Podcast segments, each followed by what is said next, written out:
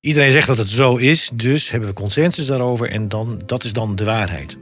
Nou ja, dat is natuurlijk geen wetenschap. Het gaat soms nog een stapje verder dat gewoon de data worden gefraudeerd. Ja? Dus ja, ja. Ik had wel gelijk, maar ik kon maar beter een andere baan zoeken. Ik vermoed dat de mensen die het spike hebben ontwikkeld, dit vaccin hebben ontwikkeld, niet, niet erover na hebben gedacht eh, hoe het immuunsysteem werkt. Dus als je dat weet, dan ga je toch geen spike, volledig functioneel spike-eiwit, ga je niet inspuiten bij mensen. Als je in, Rotterdam loopt, je ziet overal dingen die zijn gedesigned. In de natuur zie je ook overal dingen die zijn gedesigned. En dat is een heel ander verhaal dan het ophopen van toevallige mutaties over miljoenen van jaren. Dan zeggen we, hij is creationist, hij is ongeloofwaardig. Ik geloof dat wij een product van schepping zijn. Dus naarmate je terug gaat in de tijd, worden de genomen niet simpeler, maar ze worden complexer. En dat is natuurlijk het tegenovergestelde van de Darwinistische theorie. Je kunt met pen en inkt kun jij informatie opschrijven. Maar een pen en inkt zelf zal die informatie zelf nooit voortbrengen.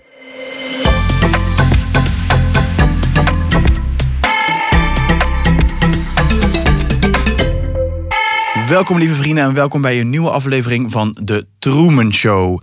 Ditmaal hebben wij een gesprek opgenomen met moleculair bioloog en auteur van het boek Terug naar de oorsprong, Dr. Peter Borger. Ik heb met uh, Peter, ik denk 2,5 jaar geleden al eerder wat gesprekken opgenomen. Dat was nog voor Café Welsmerts. Dat ging toen over de PCR-test en toen over de corona-vaccinaties, de RNA-vaccinaties en wat er allemaal mis mee was. Uh, vandaag hebben we een gesprek opgenomen en het was een onwijs boeiend gesprek. We zijn namelijk eventjes teruggegaan naar 2,5 jaar geleden, wat er toen gebeurd is. En wat er in de tussentijd allemaal veranderd is. Ook wat we nu meer weten over onder andere de RNA-vaccinaties. Maar ook hoe het gesteld is met de wetenschap op dit moment. Um, hoe de lijnen daar een beetje lopen. Hoe het toch kan dat er altijd zo maar één verhaal wordt verkondigd. En uiteindelijk hebben we het gehad over uh, belangrijk werk van Peter. Namelijk uh, wat ook omschreven staat in het boek Terug naar de oorsprong. Daar legt hij namelijk een uit, en dat doet hij ook in dit gesprek, over waarom de Darwin-evolutietheorie complete nonsens is, niet kan kloppen op geen enkele wijze. En dat legt hij dus op wetenschappelijke, biologische wijze helemaal uit. Um, super interessant en denk ik ook heel leerzaam en waardevol om te weten. Om echt een keer onderbouwd te krijgen hoe de Darwin-theorie, dus de evolutietheorie zoals wij die kennen, zoals wij die geleerd hebben, dat die niet klopt. En dat er dus een ander verhaal tegenover zou moeten staan. Wellicht wel een verhaal van een vorm van creatie of schepping. Super interessant dus. Um, en voor jullie gaan kijken, lieve vrienden, zou ik jullie bevragen om je te abonneren op het kanaal waar je aan het kijken bent. Of dat nou YouTube of Spotify of iTunes is. Uh, abonneer je even, laat een review achter als dat kan. Like die video, plaats een comment wat je ervan vond. En uh, deel hem ook met je vrienden op je socials. En op www.droomshow.com kun je ook een financiële bijdrage doen. Dan helpen jullie mij en het team en iedereen en de studio natuurlijk enorm. Eigenlijk rest mij niks anders dan jullie onwijs veel plezier. En uh, plezier te wensen met het kijken van deze podcast. Peter vanuit Duitsland, welkom in Rotterdam tof dat je de reis hebt gemaakt naar ons om, een keer, om nog een keer met mij in gesprek aan te gaan. Leuk detail is, wij hebben twee keer een gesprek opgenomen en dat was voor Café Welsmerts. Ja. En dat is, we zaten net even een beetje te denken hoe lang dat geleden is geweest. Maar dat zal zo'n 2 tot 2,5 jaar geleden alweer zijn geweest, hè? Ja, dat was begin 2021. Net met, uh, met het opkomen van die vaccins, zeg maar. De ja. RNA, DNA, eiwitvaccins. En eerst nog de PCR? Ja, PCR, dat was natuurlijk eind 2020. Ja. ja daar hebben we toen ook uh, een beetje aan de bel getrokken. Wat kan een PCR wel en wat kan de PCR niet? En dat werd toen uh, ook, mm, laten we zeggen tweezijdig hè, ontvangen. Heel veel mensen die uh, hadden er wat aan. En heel veel mensen die sprongen er bovenop. Ik denk dat heel veel, mensen, uh, heel veel mensen er wat aan hebben gehad. Ja, maar ook vooral, dat vind ik ook zo grappig aan die tijd. Ik bedoel, ik had nooit verwacht dat ik ooit geïnteresseerd zou raken in de werking van een PCR-test. Of de, laat staan er iets van begrijpen. Maar um, ik denk dat die tijd heeft er wel voor gezorgd dat heel veel mensen wel echt gewoon echt zijn dingen willen gaan begrijpen van, van, ja, van zaken zoals überhaupt een PCR-test of, of virus of hoe dat in elkaar steekt. Ja, ja. ja dat is, dat is een, een, een, prikkel geweest voor heel veel mensen om zich daarmee bezig te houden. Want normaal gesproken, ja, oké, dan geloof je wel van, ah, dat zal wel zo zijn, zo'n test, en dat zal wel zo goed zo werken. Dat, daar hebben heel veel mensen naar gekeken. En, uh, je, eigenlijk hebben we een beetje een kijkje in de keuken gekregen van de wetenschap. Hè? Dat de wetenschap helemaal niet zo eenzijdig is. Dat het helemaal niet zo is dat de wetenschap één bepaalde waarheid aanreikt. Dat er heel veel discussie moet zijn in de wetenschap. Om tot een bepaald, ehm, echt tot een bepaalde positie te komen die goed verdedigbaar is. Hmm. En eh, ja, daar, daar, is, dat, daar is een discussie altijd eh, voor, voor, voor nodig om, om, om ja, tot een goede beslissing te komen. Dat een is- verstaan, zeg maar. Het is wel grappig dat je dat zegt, hè, want het is inderdaad eigenlijk heerst er een soort van beeld van ja, de wetenschap, die, die zijn het eigenlijk allemaal met elkaar eens. Terwijl dat is natuurlijk eigenlijk een heel raar verhaal, want dat, dat, zou, dat zou natuurlijk nooit moeten kloppen eigenlijk. Ja, dat klopt, ja. Ehm, maar dat heeft inderdaad die tijd wel laten zien. Oh joh, er, zitten wel echt meerdere sporen in wat, ehm, in wat, wat, eh, in wat de wetenschap vindt of, of uitvindt, zeg maar. Ja, nee, dat is ook werkelijk zo. Want eh, kijk, als er zoiets zou bestaan als consensuswetenschap, hè, iedereen heeft de, de, dezelfde ideeën, iedereen heeft dezelfde mening over bepaalde dingen, ja, dan kun je ook eh, gewoon eigenlijk een, een discours, hoe heet het, een, een, een, debat, kan je gewoon. eh, daar kan je mee ophouden. Dan hoef je geen, geen dingen meer te bediscussiëren. Want dan hebben we consensus. En dat, het leek alsof daar een consensus was. Maar die consensus die, die bestond helemaal niet. Want een, wetenschap, een, een wetenschappelijk consensus betekent dat de wetenschap stilstaat. Dus daar zijn in principe geen vragen meer. Dan is er geen debat meer. Dan weten we alles. Dan weten we alles. Dus als iemand tegen mij zegt, ja, er is wetenschappelijk consensus, dan weet ik dat daar wordt gelogen. Dat, is niet waar. Er is nooit een wetenschappelijke dis- consensus. Want de, ene die interpreteert de data altijd op een andere manier dan een tweede of een derde persoon. Dat hebben we met de, met, eh, met de afgelopen, hebben we afgelopen drie jaar heel goed kunnen zien. Hè. Aanvankelijk was er nog een beetje debat. Eh, ik heb dat met name in Duitsland natuurlijk gevolgd. In Duitsland had je eh, een aantal mensen die eh, meteen eh, aan de bel hebben getrokken. eh, van deze dingen die daar worden getoond in eh, de media, die kun je ook op een hele andere manier uitleggen. En dat waren bijvoorbeeld meneer Bakdi en meneer Wodarg, die daar meteen eh, ja, hun commentaar hebben geleverd. Daar mochten we ongeveer één of twee maanden naar luisteren. En toen zijn ze helemaal van, eh, van het beeld verdwenen. Nou ja, dat is, eh, dat is. En dat werd dan verdedigd. Ja, dat is nu consensuswetenschap. Maar dat was helemaal niet waar. Het werd gewoon niet meer gemeld. Er is nooit consensuswetenschap geweest. En consensuswetenschap is heel erg slecht voor de wetenschap. Ja. Het is wel- grappig ook dat je gewoon zegt, er is consensuswetenschap. Ja, dat is er. Als je vervolgens iedereen die een andere mening heeft of een andere Ja, visie heeft, precies, geen podium meer geeft. En dan, dat is consensuswetenschap. Dus dan, hoor je, dan luister je niet naar mensen die, met, die een andere, maar ook een andere goed gefundeerde wetenschappelijke mening hebben. ja. En daar gaat het dus om. Ehm, de wetenschap die, die gaat eigenlijk ook helemaal niet over waarheid. Hè? De waarheid. Vroeger was het eerder zo dat er een, soort van, van waarheidsvinding achter zat. Of een werkelijkheidsbeschrijving kun je het ook, ook, kun je het ook noemen. Hoe, kunnen we de werkelijkheid op, best, op, op, op, eh, op, de beste eh, wijze begrijpen? Nou, dat is eigenlijk wat de wetenschap zich mee bezig hield. Maar tegenwoordig is het zo van, eh, ja, we hebben een bepaald idee, dat moeten we gaan bevestigen. En iedereen zegt dat het zo is, dus hebben we consensus daarover en dan, dat is dan de waarheid. Nou ja, dat is natuurlijk geen wetenschap. Nee. Heb jij, hoe, hoe, heb jij wel ja, een verklaring uitgevonden of gevonden waarom het dan zo tijdens zo'n periode als corona, dat er dan zoveel wetenschappers, en trouwens niet alleen dat, hè, uit het klimaat en al die, al die narratieven die zo gepusht worden en waar iedereen hetzelfde van moet vinden. Hoe het dan kan dat er zoveel van jouw collega's zijn die gewoon geen ruimte meer hebben om daar op een andere manier naar te kijken. Ja, die ruimte eh, is in principe, wordt in principe ook bepaald door, ehm, door, niet alleen door de data die je hebt, maar ook hoe worden die data gegenereerd. Maar ook door, eh, wie, wordt, door wie word je gefinancierd. Aan welk instituut ben je verbonden? Kijk, ik had het geluk dat ik in 2019 aan geen enkel instituut was gebonden. Dus ik kon daar heel goed eh, vrij over praten. Ik, kon, ik had helemaal geen, eh, geen mensen die mij vertelden wat ik moest denken. Ik had niet een bepaald narratief. En bovendien ben ik zelf al erg kritisch van geest. Dat wanneer iemand mij iets zegt, zo zit het. Dan zeg ik, oké, laat die data dan maar even zien.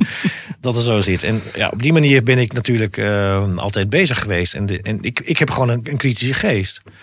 Dus ik ben ook, zo, zoals, zoals ik eerder opmerk, ik ben, ik ben afhankelijk. Non, ik, was, ik was niet afhankelijk van, van, van een instituut waar een bepaald verhaal moet worden eh, verdedigd, waar een bepaald verhaal ehm, moet, eh, moet worden verkondigd. Je zou zeggen dat, je dat, dat de karaktereigenschappen die je net opnoemt voor jezelf, dat dat een beetje de universele karaktereigenschappen zouden zijn van een wetenschapper, toch? Ja, dat moet je dus hebben. Je moet een onderzoekende geest hebben. Je moet echt willen weten hoe dingen in elkaar zitten. Ik zeg altijd, een wetenschapper moet ten eerste onderzoekend zijn. En ten tweede moet hij vrij ook zijn van, van denken. Je moet eigenlijk in een.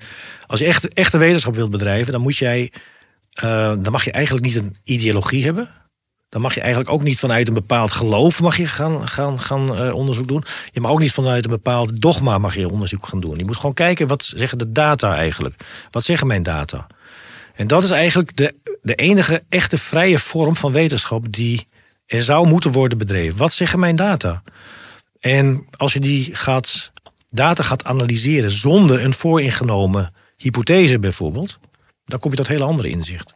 Hoe zie je dat nou dan met de inmenging van zeg maar, hoe de wetenschap eigenlijk nu in elkaar steekt? Want ehm, ja, volgens mij is het redelijk zo dat voor het algemeen zeg maar, de, de grote bedrijven eigenlijk, of in ieder geval hè, dat daar veel financiering komt uit, Ja. uit bijvoorbeeld de farmaceutische industrie of andere industrieën, Ja. die een onderzoek willen hebben en eigenlijk daar ook een, nou ik vul het eigenlijk nu zelf allemaal in, maar hè, die betalen voor het, voor het resultaat wat eigenlijk onderzocht moet worden. Ja. Ja, kijk, het is natuurlijk begrijpelijk vanuit, een, eh, vanuit zo'n positie dat jij gewoon eh, het geld wat je hebt geïnvesteerd, dat je wil- dat sowieso weer terug wilt hebben. Dus je, wilt, eh, je bent erop gefocust om dat weer terug te, te krijgen. Dus je wilt geen negatieve verhalen over jouw product. Dat wil je niet. Kijk, ik heb zelf eh, lang in, in eh, Basel gewerkt. En wij deden ook, eh, wij deden ook werk voor farmaceutische industrieën. Maar wat, ehm, wat stond er dan in de contracten die we hadden onder, ondertekend? Als daar bepaalde. da- daar stond altijd in dat de farmaceutische industrie heeft het laatste woord als er iets moet worden gepubliceerd. Dus als de data positief uitpakte, dan konden we dat redelijk makkelijk publiceren altijd. Maar als de data niet positief uitvallen, als de medicatie er slecht uitkomt, dan hebben zij het laatste woord. En nou, reken er maar op dat, dat die stukken, hè, die, die, die data, niet gepubliceerd worden. Want ja, je gaat je eigen, eh, je gaat je niet zelf in een, in een kwaad daglicht, lach- daglicht z- eh, zetten. En je producten natuurlijk sowieso niet. Want je wilt dat geld ten eerste terug en je wilt zoveel mogelijk winst maken met je product. Dat is natuurlijk een goede om dat te realiseren ook. Ja. Hè? Dat het niet per se is dat die, dat die onderzoeken worden aangepast of zo allemaal. Maar het is gewoon meer dat als het dus niet het resultaat heeft wat ze willen dat het heeft, wordt het gewoon niet gepubliceerd. Dus dan zie je het ook nooit meer terug natuurlijk. Je ziet het nooit weer terug. Ik weet van, van meerdere dingen die ik zelf destijds heb gevonden, ook in het laboratorium, dat die, die, die, die waren niet publicabel. Dus die waren niet te publiceren. Dus die hebben, die hebben we ook niet gepubliceerd. En dat is eigenlijk een, een tendens in de wetenschap. Dingen die bijvoorbeeld. ehm, eh, dat heet zoge, zoge, zoge, zogeheten negatieve resultaten. Heeft een bepaald product, een bepaald medicament, als die negatieve resultaten heeft, ja, worden niet gepubliceerd. Niemand zit te wachten op negatieve resultaten. Of neutrale de- eh, resultaten. Een bepaald medicament heeft, heeft geen werking. Niemand zit erop te wachten. Eigenlijk wordt alleen maar de positieve werkingen, de positieve, de positieve data worden daar eh, gepubliceerd. En met als gevolg dat bepaalde, eh, bepaalde groepen met precies dezelfde onderzoeken bezig zijn als bijvoorbeeld 20 jaar geleden ook al. Maar dat wordt niet gepubliceerd. Negatieve data worden niet gepubliceerd. Dus dat betekent, als die wel zouden eh, worden eh, gepubliceerd, dan zou je dat ook na kunnen zoeken. Die en die groep heeft het al een keer bekeken. Oh, dat heeft geen effect of het heeft een negatief effect. Dan weet je dat in ieder geval. Dus nu, nu blijf je gewoon nu weet 20 je jaar hetzelfde onderzoek Nou, doen. ja, ik heb soms wel het idee van, hé, hey, eh, dan lees je iets in, in, in, in, in in de krant, wat dan wel is gepubliceerd. Maar dan dacht ik, oh, dat deden wij twintig jaar geleden ook eigenlijk al, dat soort werk. Dat hebben we ook al een keer gepubliceerd in die, in die dagen. Er wordt niet veel, er werd natuurlijk niet veel rugbaarheid aan gegeven. Maar op die manier zitten we gewoon een beetje in een cirkeltje te draaien met de wetenschap vaak. Heftig wel als je erover nadenkt. Hè? Maar ook super verhelderend inderdaad. Dat is gewoon de manier om te manipuleren. Zodat je, je publiceert het gewoon niet. Dus je de negatieve resultaten zul je nooit ergens teruglezen. Bijna die, nooit. lees die lees je niet terug. Nee, en, en bij, de, bij de farmaceutische industrie is het natuurlijk zo dat die willen die negatieve data helemaal niet zien. Dus die, als jij iets negatiefs vindt, dan staat in het contract, zij hebben de laatste, de laatste, mm, het, het laatste woord over het onderzoek. Hebben Ja. niet veel van jouw collega's ook vaak gewetensbezwaren dan daarin? Nou, kijk, het is zo, wij, wij, wij, wij hebben altijd. In het laboratorium kan ik me nog herinneren, dat, was, dat speelde dan al een jaar of bijna twintig jaar geleden, was dat begin jaren 2000, zeg maar. Hadden, maakten, wel, maakten wel wat van die grappen over, over de farmaceutische eh, methode van, van, van, van werken, van, van onderzoeken. Van nou, een beetje lacherig doen, zo, dat is echt dat is geen wetenschap. Dat is gewoon bevestiging van wat je eigenlijk eh, zelf wilt zien. Ehm, ze willen graag eh, goede data. Nou ja, goed, dan krijg, je, dan krijg je goede data aangeleverd meestal. Het gaat soms nog een stapje verder dat gewoon de data worden gefraudeerd. Ja? Ja, ja dat, daar kan ik ook nog wel eens een keer, daar kan ik nog wel eens een keer iets over vertellen. Ik zat, ik zat in Basel bij. eh, Toppers, hier een kleine onderbreking. En zoals jullie weten, in drie jaar lang de Truman Show onderbreken wij het eigenlijk nooit. Maar hier toch een kleine onderbreking met iets wat ik super, super belangrijk vind en waar we heel hard aan werken. Want, lieve vrienden, de Truman Show komt naar jullie toe. Wij gaan de theaters in, in Nederland en België. En wel met het thema De Weg naar Vrijheid. Ik ben er super blij mee. Ik kijk er onwijs naar uit om jullie eindelijk allemaal te gaan ontmoeten. Dat de gasten jullie gaan ontmoeten en dat we er gewoon één groot feestje van gaan maken. Kijk even naar het filmpje en ik hoop jullie allemaal snel te zien. En verder heel veel plezier met het verder kijken van deze podcast. Al twee jaar lang vragen jullie ons of wij ook iets bij jullie in de buurt kunnen organiseren. En dit wordt nu eindelijk werkelijkheid. De Truman Show gaat op tour, lieve vrienden. En in de maanden februari, maart en april zijn we te zien door de theaters in Nederland. En dat betekent dus ook naar de theaters bij jou in de buurt. Samen met de inspirerende gasten van de Truman Show zullen we de weg naar vrijheid met elkaar gaan onderzoeken. Dit betekent een live podcast met de allerbeste gasten van dit moment. En uiteindelijk ook een Q&A waarin je de gelegenheid krijgt om vragen te stellen aan mij en de gast. Want wat betekent vrijheid nou voor jou en hoe kunnen we nou zorgen dat we samen vrijer kunnen leven? Door het samenbrengen van ieders individuele reis leggen we de puzzelstukjes samen. En verwacht daarom ook een avond waar je geïnspireerd raakt en waar verbinding met gelijkgestemden centraal staat. Samen lopen we de weg naar vrijheid en ik hoop jullie allemaal daar te zien, want we gaan er echt een feestje van maken.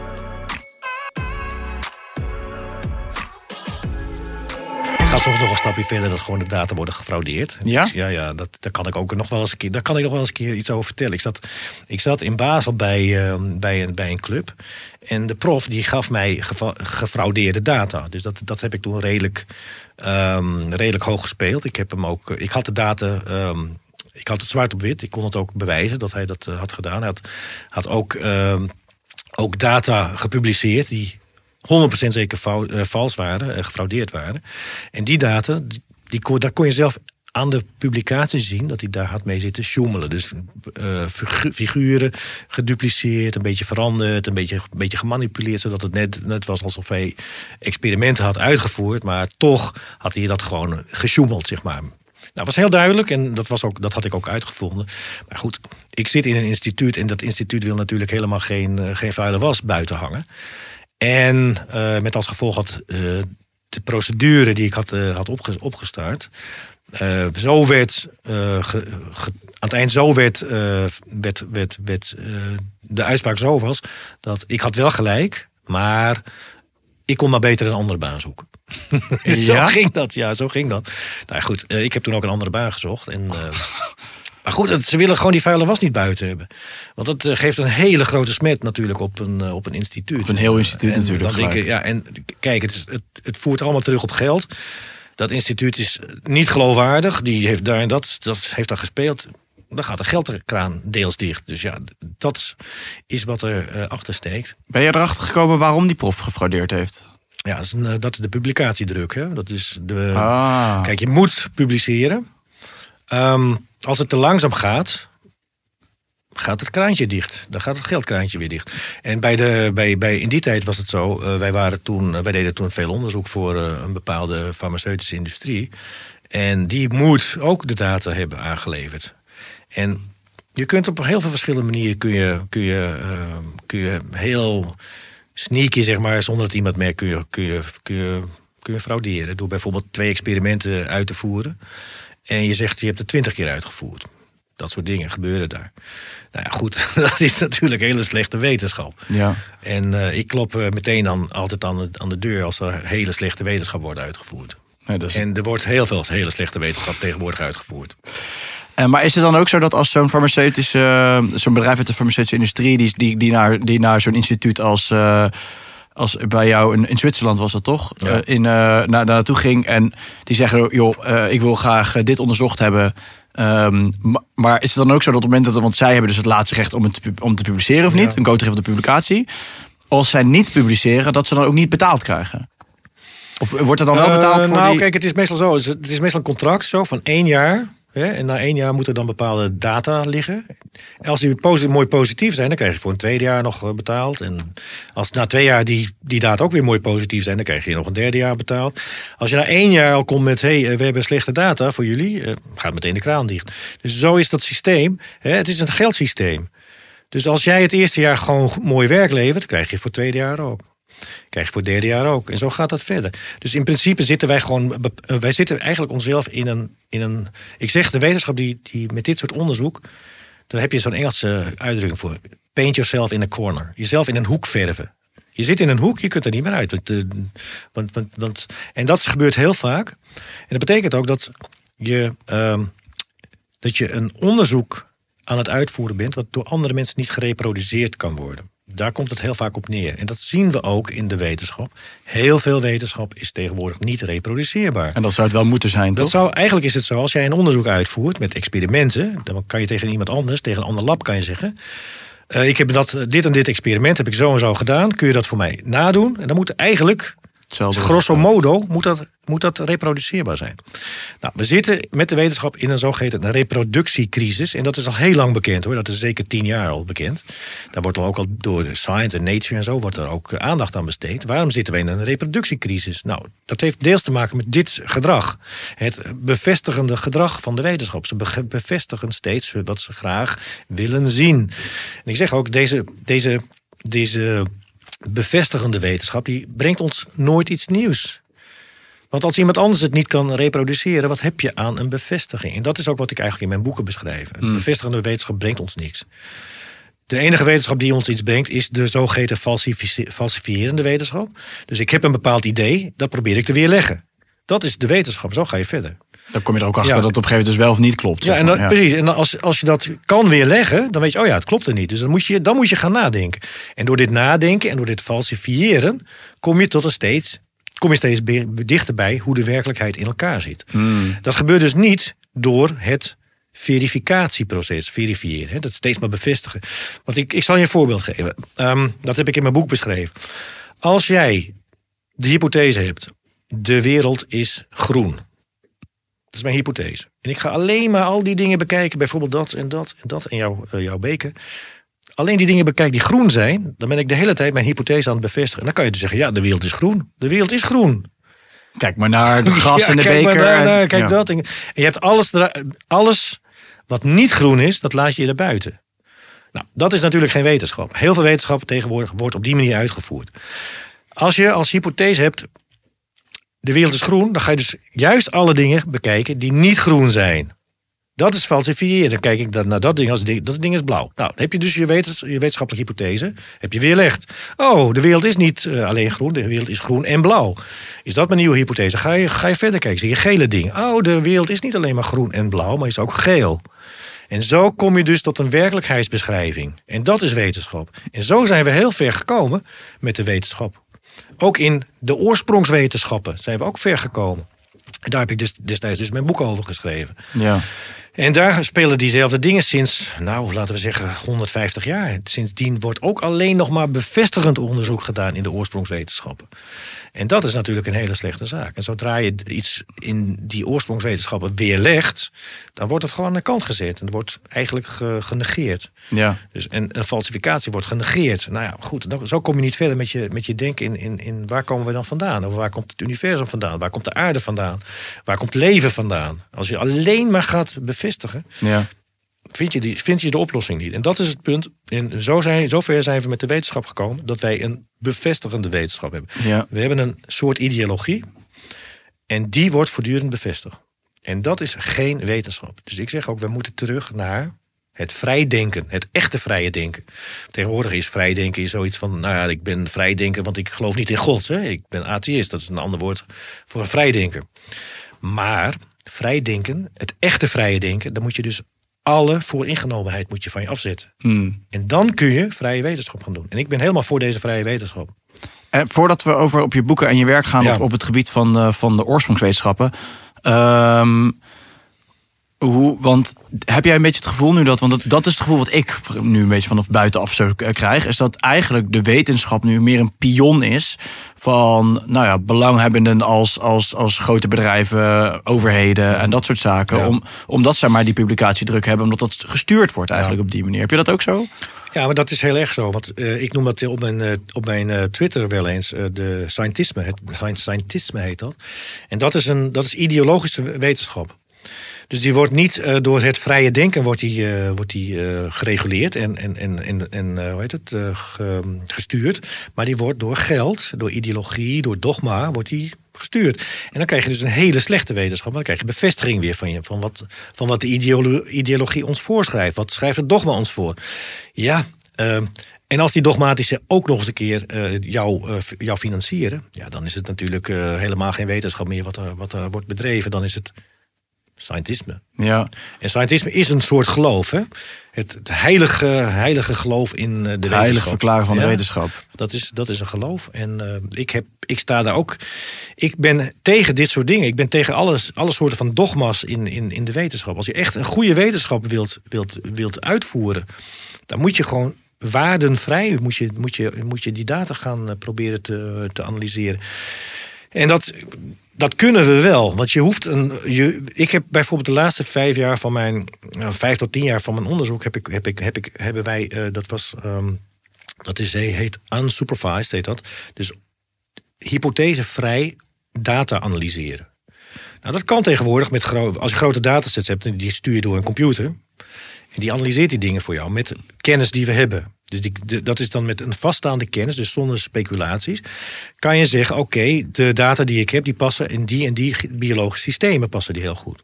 Nou, op die manier kun je hypothesevrij kun je tot bepaalde ehm, antwoorden komen. En het interessante is, wij, ik, deed, ik, deed heel lang eh, astma-onderzoek in, ehm, in Basel. En wij deden dit soort extreem grote studies, de grote genetische studies. En die deden we dan ook hypothesevrij. En dan kwamen er hele andere eh, biologische systemen kwamen naar voren. dan wanneer je dat eh, hyp- hypothese gedreven deed. Dat hypothese gestuurd deed. Nou, dat is heel grappig, want dan zie je biologisch proces waarvan je denkt: wauw, spelen die ook nog een rol in dit soort ziektebeelden? Nou, en dat kan je dan boven water krijgen als je niet alleen maar hypothese gedreven bezig bent. En dat deden wij. En dat was echt erg interessant om te doen, want je krijgt echt nieuw inzicht. Ja, want anders zit er altijd, anders ga je al uit van een bepaald resultaat en ga je dat eigenlijk toch onbewust eh, opzoeken, ja, of niet? Precies, ja, dat is zo, zo kan je het zeggen. Want je gaat, je gaat uit van een bepaalde vooronderstelling wat een bepaalde ziekte is. En als je daar niet van uitgaat, dan kom je tot andere inzichten. Dan kan je in één keer een heel, andere, heel ander biologisch systeem vinden. Hmm. Nou, op die manier kom je tot, breng je de wetenschap verder. Dus niet een dogmatische instelling, niet een hypothese eh, ges- gestuurde instelling, nee, een vrije instelling, vrije wetenschap. Ook niet aangestuurd door geld. We, we, mo- we moeten echt terug naar, naar een, een, een compleet andere soort wetenschap. Bijvoorbeeld, wat ik me kan voorstellen, als mensen echt wetenschap, wetenschap willen doen, maak een pot, een pot met subsidies. ehm, waar de, de, de subsidieverstrekker zelf geen belangen bij heeft bij de resultaten. En ga daar dan om dobbelen. Om zo'n pot. Met dobbelen bedoel ik dan schrijf een goed project.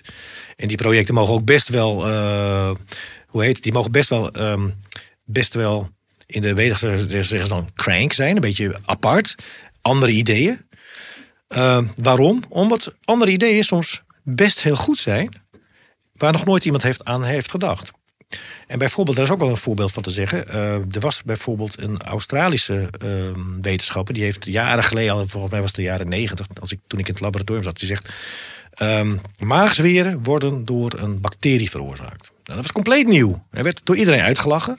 Hij zegt ook, je kunt ze dan met een hele simpele antibioticum, kan je die dingen gewoon de baas. En iedereen dacht, het is stress en eh, maagzuur en al die dingen.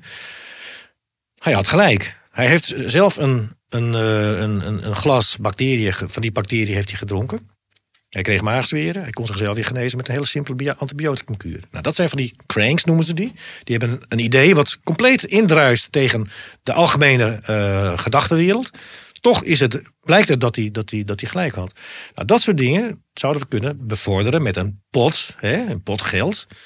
Waar je dit soort ideeën kunt poneren, zodat ook mensen met andere ideeën, andere inzichten ook eens aan het woord komen. Want het is tegenwoordig zo. Je hebt een paar groepen, een paar grote groepen, hebben we hier in Nederland ook. Die bepalen voor elkaar wie het geld krijgt. Dus ze spelen in principe elkaar het geld toe.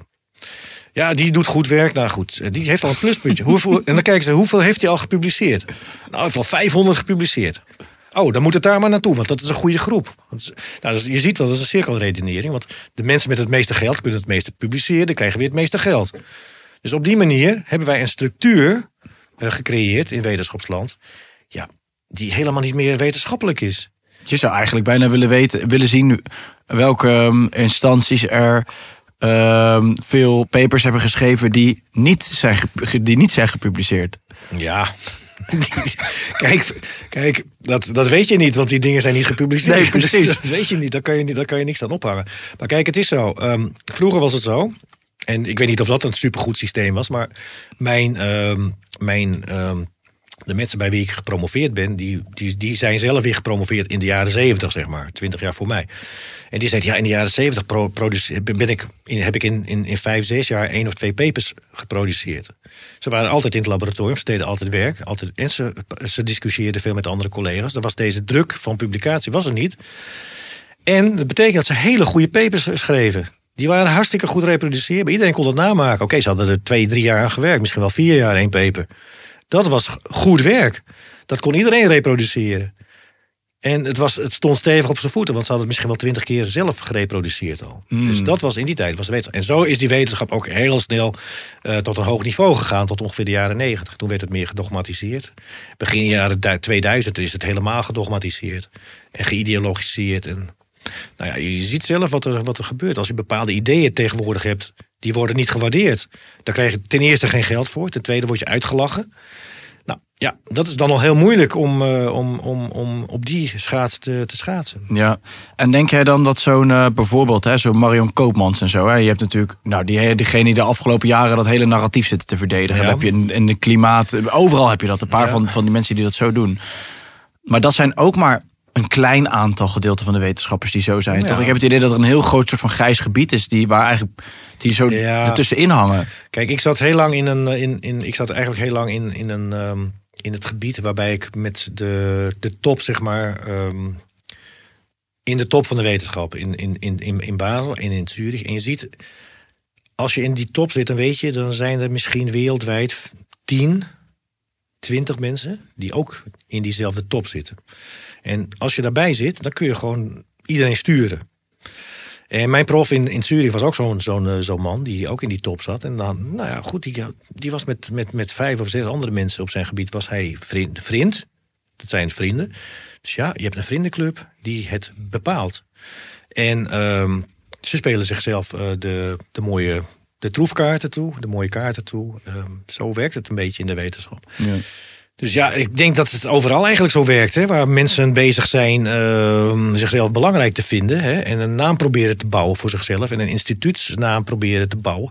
Ja, die zijn op die manier bezig. Dan moet je vriendjes hebben. Dan moet je veel geld hebben. En hoe krijg je dat bij elkaar? Nou ja, goed, dat, dat werkt gewoon hand in hand. Ja, dat, dat werkt inderdaad wat je zegt bijna. En al die systemen zit Ja. dat, bij die hiërarchische systemen zitten het bijna Ja. allemaal wel met een hoop ego en een Ja. hoop eh, wordt dat zo in elkaar Precies. gedraaid. Ja. Het is werkelijk zo, hoe hoger je komt, hoe, hoe meer je dat ziet. Want ik ben, eh, ja, zoals gezegd, ik zat, zat echt bij de, bij bij de top eh, in, in Zwitserland. En je zit in die vergaderingen, dus je zit daar allemaal bij. Dus je weet hoe dat gaat. Ja. En als jij eh, begint als, als AIO of als onderzoeker in een laboratorium, heb je dat helemaal niet door dat het zo werkt. Je denkt, oh, dat is hartstikke gaaf. Ik ben bezig met eh, waarheidsvinding. En, en zo, zo is het ook de eerste drie, vier jaar. En dan word je postdoc. Hè, en dan gaat het nog een paar jaar zo door. Maar dan word je lab. Dan run je een lab een tijdje. En dan, dan kom je naast de prof eh, te zitten op zijn kamer. En, zo. en dan denk je, hé, hey, eh, ja, het is eh, toch heel anders dan je je voorstelt. En zeker als je dan naar die congressen gaat waar ze dan samenkomen. Hè, dan komt dan de crème van de, de crème de la crème komt bij elkaar. Nou, en die gaan met elkaar eten. En die hebben lol. En die maken de grappen. En, ja, nou, en die spelen elkaar weer het geld toe. Ongelooflijk Ja, eigenlijk. zo werkt het overal, joh. Zo werkt het overal. Ja, ja. Maar- als je het zo, het is gewoon wel. In de, de wetenschap zou ze eigenlijk zo bij uitstek zo'n zo'n tak zijn waarin je dat niet verwacht eigenlijk, weet je wel? Ik, ik verwachtte het ook niet. Ik ben gewoon een hele naïeve wetenschapper toen. Ik was een hele naïeve wetenschapper toen ik, toen ik begon. Dus ja, maar je rolt gewoon door. En na 20, 30 jaar, dan zie je, dan ken je de klappen van de, van de zweep. En je weet precies hoe, de, hoe, de, hoe het systeem werkt. Ja. Er was ook wel, ik, ik kan wel een, eh, grappige anekdote vertellen over. Het was zo, ik, ik, ga, ik ging ook zelf altijd met de industrie, dat noemen we wel de industrie, de farmaceutische industrie, gingen we naar congressen. En eh, dat werd dan helemaal betaald door de, door de farmaceutische industrie. Dan kreeg je een, een ticket, kreeg je, je mocht dan lekker naar Amerika vliegen. Je had, zat in een mooi resort, je kon lekker gaan zwemmen en lekker uit eten met die mensen. En dan kwamen ze altijd bij, je- bij je zitten even, de, de, de, man, de mensen van die, die, de, die, die, die die industrie vertegenwoordigen. En zodra ze dan eh, wisten dat ik geen eh, arts was, dan, maar onderzoek in het lab, was de interesse was weg. ja, dat is werkelijk, zo werkt dat. Dat was in de jaren negentig, ik weet het nog heel goed. Voor mij hebben ze dat een beetje veranderd, maar dat is allemaal geld. Ja, ja en paaien. En dus het, het werkt inderdaad echt overal Ja, hetzelfde. Hè? Het is Ja. gewoon zo. Ja. Dat, daar kom je achter. Hey, en eh, want ja, jij hebt wel een andere weg gekozen, zeg maar. Want ja, bedoel, ik heb je natuurlijk drie jaar leren kennen, drie jaar geleden leren kennen in, in corona. Ja. Dan heb je ook gewoon je mond opengetrokken. Heb je ook Ja. een hoop, hoop eh, gezeur over je heen gekregen, denk ik. Heel veel. Ja, kijk, het is zo. Als ik slechte wetenschap zie, dan, dan zeg ik dat. Dan trek ik aan de bel. En hier was gewoon geen, ge- er was geen wetenschappelijk debat. Er waren, ik, ik heb net al een paar namen genoemd. Hè. Die mensen, die hadden hele, dat zijn hele goede eh, wetenschappers zijn dat. Die hebben een andere, andere mening. Kijk, in de wetenschap is het tegenwoordig zo, het gaat over meningen. Het gaat niet over data, het gaat over meningen. Nou, die, ehm, en ik zag, dus, ik zag dus inderdaad, daar gebeuren bepaalde dingen die kloppen niet. Het klopt niet, dat is geen wetenschap wat, wat daar zo eh, loopt. Dus toen heb, ik daar, toen heb ik ook daar aan de bel getrokken. Ja. En eh, er waren meer mensen. En eigenlijk was het zo. eh, wat mij erg tegenviel, is dat. ehm, ik, zou- ik had een, een wetenschappelijk, een, een professioneel netwerk bij, ehm, bij LinkedIn. En ik ging toen de data analyseren, de eerste data van die PCR. En ik kwam tot de conclusie dat die, ehm, dat die PCR gewoon bepaalde dingen geeft die die niet zou moeten geven. Ik kwam tot de conclusie dat eh, eind, ik geloof eind juni, dat de hele, de hele pandemie voorbij was. Dat heb ik daar gerapporteerd. Gewoon door eh, de data gewoon te, normaliseren heet dat. Ik vloog eruit. Ik, ik, ik vloog er gewoon uit. En ik heb twee of nee, ik heb wel, wel vijf keer gevraagd waarom ben ik eh, daar in de waarom ben ik daar geband, waarom ben ik daar geblokkeerd. Gewoon gedelete. Al mijn, mijn hele professionele netwerk gedelete. Ik denk, nou, wat speelt hij toch zeg? Dus, Voor mij was dat echt een soort eye-opener. En toen ben ik echt gaan nadenken van, hebben mensen, zijn er nog andere mensen die ook dit soort data hebben eh, gevonden, die ik eh, heb gevonden? En er was een groep inderdaad op Twitter. Ik was zelf toen nog niet op Twitter. Maar zo ben ik met die mensen in contact gekomen. Toen hebben we die PCR-paper geschreven. Waarom dat zo niet gaat. Nou ja, goed, daar zijn we natuurlijk heel erg op afgerekend. Hè. En Iedereen sprong er bovenop. Toch is het zo dat, hij, eh, dat die data die wij lieten zien... dat die eh, on- onbetrouwbare resultaten geeft... is gereproduceerd door ook een, eh, iemand van, de, mm, van het Erasmus zelf. Dat is nu een, een goede bekende van mij geworden. Maar die is ontslagen van het Erasmus. Daarvoor, Oh, joh. Ja, dat, dat hoor je niet veel. Ik ben hier notabene in Rotterdam. Ja. Maar dat is... eh, Want Erasmus is natuurlijk gewoon waar Koopmans eh, zelf ook vandaan komt, Ja, toch? En, en bij, ja, precies. Een hoop van die Nederlandse wetenschappers komen allemaal uit. Erasmus. Nou, dat is een echt, dat is een echt, een, ik, ik, dat is deze, deze man is Rogier Lauwen. Die heeft jarenlang, ik, denk wel 20, 25 jaar aan, het Erasmus gewerkt. Hij was echt een topwetenschapper. En net als ik heel kritisch van geest. En als wetenschapper moet je kritisch van geest zijn. Hij was dat ook en ehm, hij heeft het gewoon ge- ge- aangetoond dat die PCR niet, niet, eh, niet deugt. Met als gevolg dat hij kon vertrekken. Op staande voet. Ontslagen. Zo. Ja, nou, dat, dat speelt ook alweer een, een jaartje terug hoor. Maar ondertussen, eh, ja, je weet het. eh, je mag eh, blijkbaar niet, geen, weten, geen echte wetenschap doen. Nee. Je moet mee met de stroom. En je mag absoluut niet tegen de stroom in. Nee. Dat is geen wetenschap. Nee, want we hebben het toen op een gegeven moment als eerste gesprek was die PCR. Die tweede wat ging over de vaccins alweer, geloof ik. Ja. En daar heb jij, dat vind ik ook wel opmerkelijk, ook wel mooi nog eventjes te noemen. En dan gaan we daarna ergens naar je boeken toe hoor. Maar ehm, dat, we, ehm, dat je eigenlijk al alle bijwerkingen en alles wat er, zou, wat er nu eigenlijk zich ontvouwt met Ja. die myocarditis, je, hartspierontsteking, al die topsporters en alles. Dat jullie allemaal, allemaal voorspeld destijds al. Ja, dat hadden wij voorspeld. Tenminste, eh, er waren meerdere mensen die dat voorspeld hebben. En ik heb het eh, bekeken of dat klopt. En je kunt het gewoon in databases en in, in boeken kun je dat gewoon nazoeken. Op internet kun je het nazoeken. Maar die, eh, kijk, het is zo. Die, ehm, dat, dat vaccin voor de, die spike, hè, spike protein, dat heeft een bepaald effect in, in, in, in ons biologische systeem, op cellen. En we weten waar dat aangrijpt op de cellen. En dus je kunt gewoon kijken, wat, waar grijpt het op aan? Dat is een bepaalde receptor, dat is deze ACE-receptor. Ja, en je weet wat de effecten zijn die zo'n receptor kan bewerken. En dat waren precies die twee. Dus eh, eh, myocarditis en stollingsproblemen. nou, dat is precies wat we zien. Twee jaar later. Dus jij denkt ook dat die, die topsporters, die, eh, dat kan toch niet anders zijn dan dat het... Ja, je mag het niet zeggen, want, eh, als wetenschap moet je dan eerst een onderzoek doen. Maar ja, als, je geen onderzoek doet, dan, dan heb je dus alleen maar geruchten. Hè? Dus eigenlijk zou, daar, zou er iemand moeten opspringen, een arts of zo. Die moet het gewoon een sportarts, die, moet, die zou het echt moeten gaan bekijken. Zijn die mensen niet of zijn ze wel gevaccineerd? Het is een heel simpel, eh, heel simpel experimentje wat je uitvoert. Want je neemt een groep met en, en, en, en zonder vaccinatie. En je kijkt hoe vaak eh, dat voorkomt. Dus het zijn hele simpele experimenten die je zo eh, kunt opzetten. En, eh, Nou ja, ik, ik, weet, ik weet persoonlijk dan dat veel van die profclubs, zeker ook in Nederland, maar ik denk net zo goed in het buitenland, dat die echt hun spelers onder druk hebben gezet om, eh, om die prikken te nemen. En dat het volgens mij echt maar heel weinig zijn geweest Ja. die, eh, die daar niet aan mee hebben gedaan. Precies, bij, het was hetzelfde in Duitsland. Er was één iemand bij München, geloof ik, die zegt: Ik doe daar niet aan mee. En die, eh, die kwam heel, heel, heel negatief in, in, in, in het licht steeds. Hij zegt: Ik doe, ik doe er niet aan mee. En dat werd heel hoog opgegrepen. En ja, de media die is erop gesprongen. Kijk, de media die speelt hier echt een extreem slechte rol. Ze doen alsof ze alles weten, maar dat weten, ze weten het niet. Want ze hebben de kennis niet om die, eh, om, om die achterliggende biologische systemen te begrijpen. En Ze willen het volgens mij ook niet begrijpen, of wel? Nou, als ik een onderzoek, als ik een journalist zou zijn, zou ik het juist wel willen Ja, begrijpen. precies. Maar ja, kijk naar Nederland, Pepijn van Erp en... eh, Ja, en, en goed, dat zijn geen journalisten. dat is, die praten gewoon mee. Die, die, die, die dobber op de stroom, laten we het zo stellen. ja. Ja. En, eh, maar denk je nu dat, ehm, want je, wat je nu dus wel ziet, hè, ik, ik weet niet hoe je er nu in staat hoor, maar dat ehm, nu, twee jaar na datum ongeveer, er nog steeds gewoon echt jonge mensen ook, ehm, hartstilstanden en weet ik het wat allemaal krijgen, dat nu pas sommige effecten optreden van die, van die vaccins. Zie je dat ook zo? In ieder geval, Ja, is dat... kijk, het is, het is een beetje vreemd wat wij zien de laatste jaren. Hè. Kijk, als je kijkt naar oversterfelijkheid. En er zijn, de, de, de data in Nederland ken ik niet zo goed, maar in, in, in Duitsland ken ik ze. Je ziet een oversterfelijkheid die echt samenhangt met, met, een, ehm, met, een, ehm, met, zeg maar met de tijd van vaccinatie, de vaccinatietijd. Daarna zien we een oversterfelijkheid. We zien in Engeland zien we een hele duidelijke, eh, heel duidelijk verband tussen vaccinatie en niet-vaccinatie. Dus ja, dat had al lang en breed had dat, eh, moeten worden opgepikt door, eh, door wetenschappers. Of, of laten we zeggen door onze, door onze regeringen. Die hadden daar echt een onderzoek van moeten maken. Van, zoek dat gewoon eens een keer goed uit. Zit dat, het, zit nu gewoon in het vage bereik, hè, in het- in het vage gebied.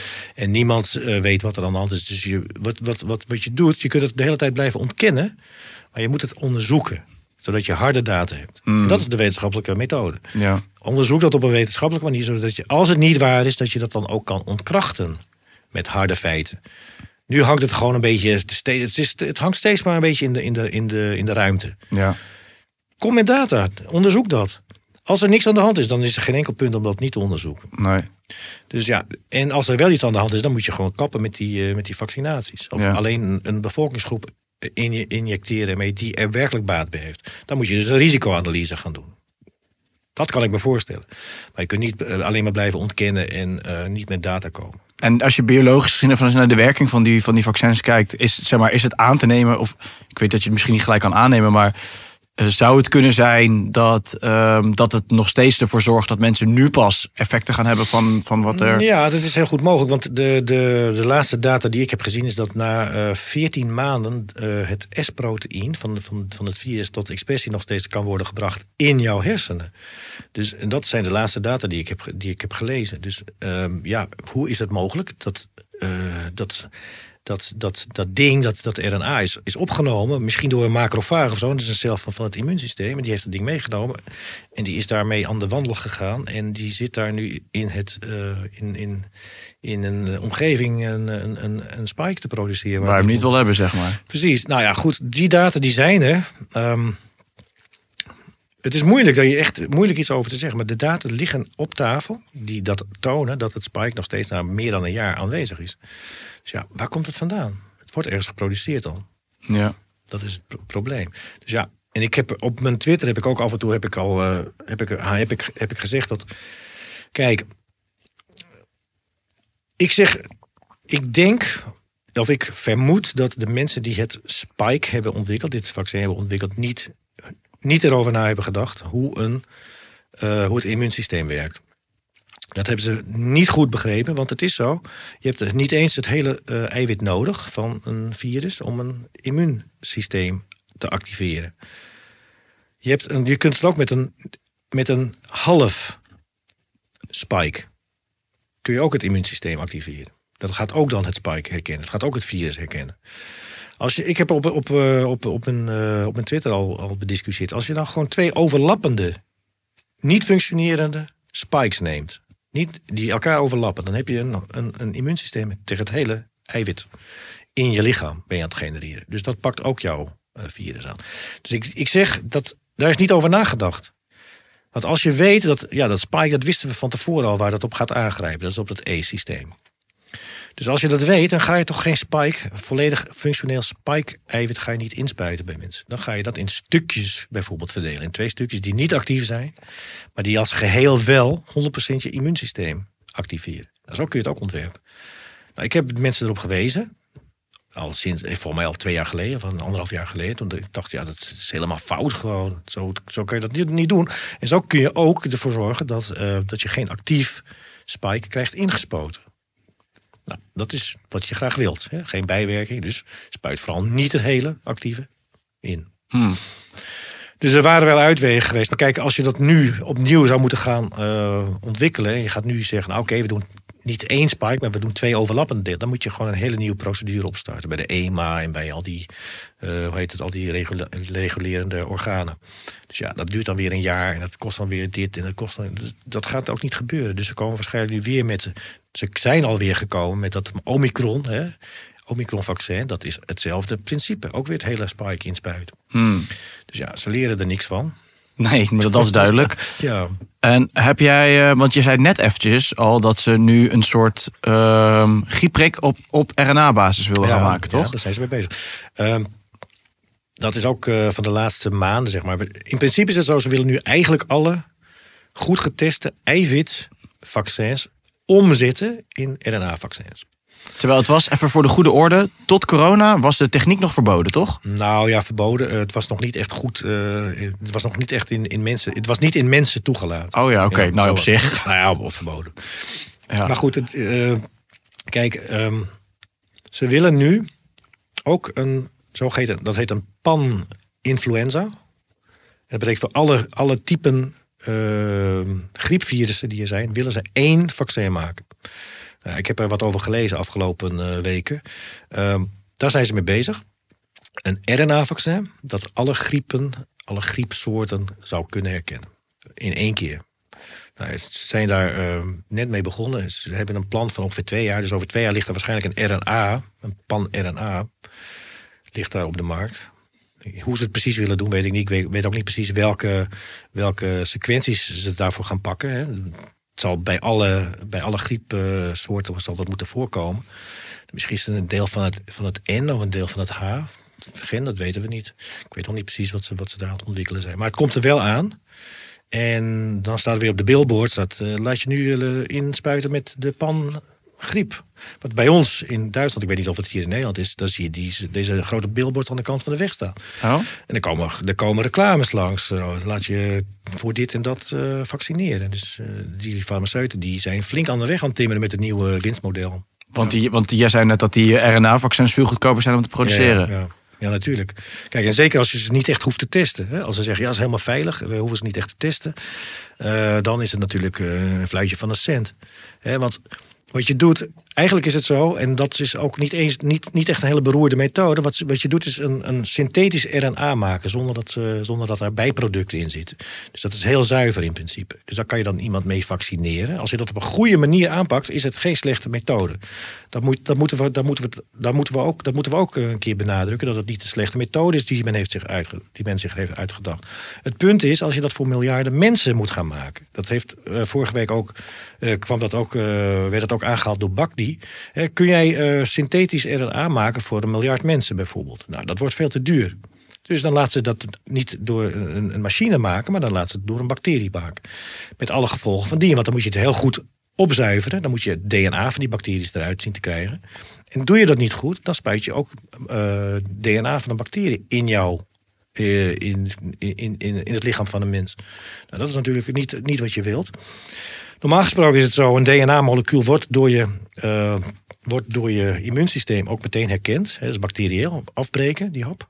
Maar als je dat dan in zo'n versiekeltje verpakt, hè, waar je ook je RNA in hebt, vaccin in hebt verpakt, ja, dan gaat het mee de cel in. En wat gebeurt er dan? Kijk, dan spuit je ook DNA mee je cel in. Nou, dat soort dingen, dat, dat hebben ze dus allemaal niet, uh, niet uh, ons verteld. En wat gebeurt er dan potentieel? Ja, dat, kijk, dan heb je dus een heel stuk DNA van een bacterie, dat zijn, die noem je, noem je dan plasmiden. Dat zijn van die kleine productiestukjes DNA, zeg maar. Daar produceer je die RNA's mee. Die krijg je dan mee ingespoten. En daar zat bijvoorbeeld, eh, dat heeft, eh, hebben meerdere groepen hebben dat aangedaan. Daar zit dan bijvoorbeeld zo'n SV40-sequentie in. En een SV40-sequentie, als die ergens in jouw genoom gaat zitten, nou, dan heb je echt een probleem. Want dat is een schakelaar die aanstaat. Dat is een, dat is een schakelaar waar, waar je. eh, kijk, ons, ons DNA bestaat uit, uit genen, maar die genen moeten aan en uit worden gezet. En er zitten schakelaars. Die, dat zijn schakelaars die dat doen. Net als bij een, bij een computer, zeg maar. Schakel, een schakelkast. Nou, die, schakel, eh, die schakelaars, als je die mee gaat, injecteren, mee gaat inbrengen. en die integreren in jouw cellen. Ja, dan heb je natuurlijk een probleem. Want dan gaan die op, op, eh, op, op, op het verkeerde moment, in, in de verkeerde cellen, gaan ze jou eh, genetische informatie aansturen. Dat wil je natuurlijk niet. Kijk, dat soort dingen, dat hadden ze al lang, al lang en breed hadden ze dat moeten eh, uitsluiten dat het überhaupt gebeurt. Heeft dat wat auto-immuunziekte tot gevolg of zo? Of wat is daar eh, nou, dat kan van alles tot gevolg hebben. Het is maar net waar zo, zoiets integreert in je genoom, weet je.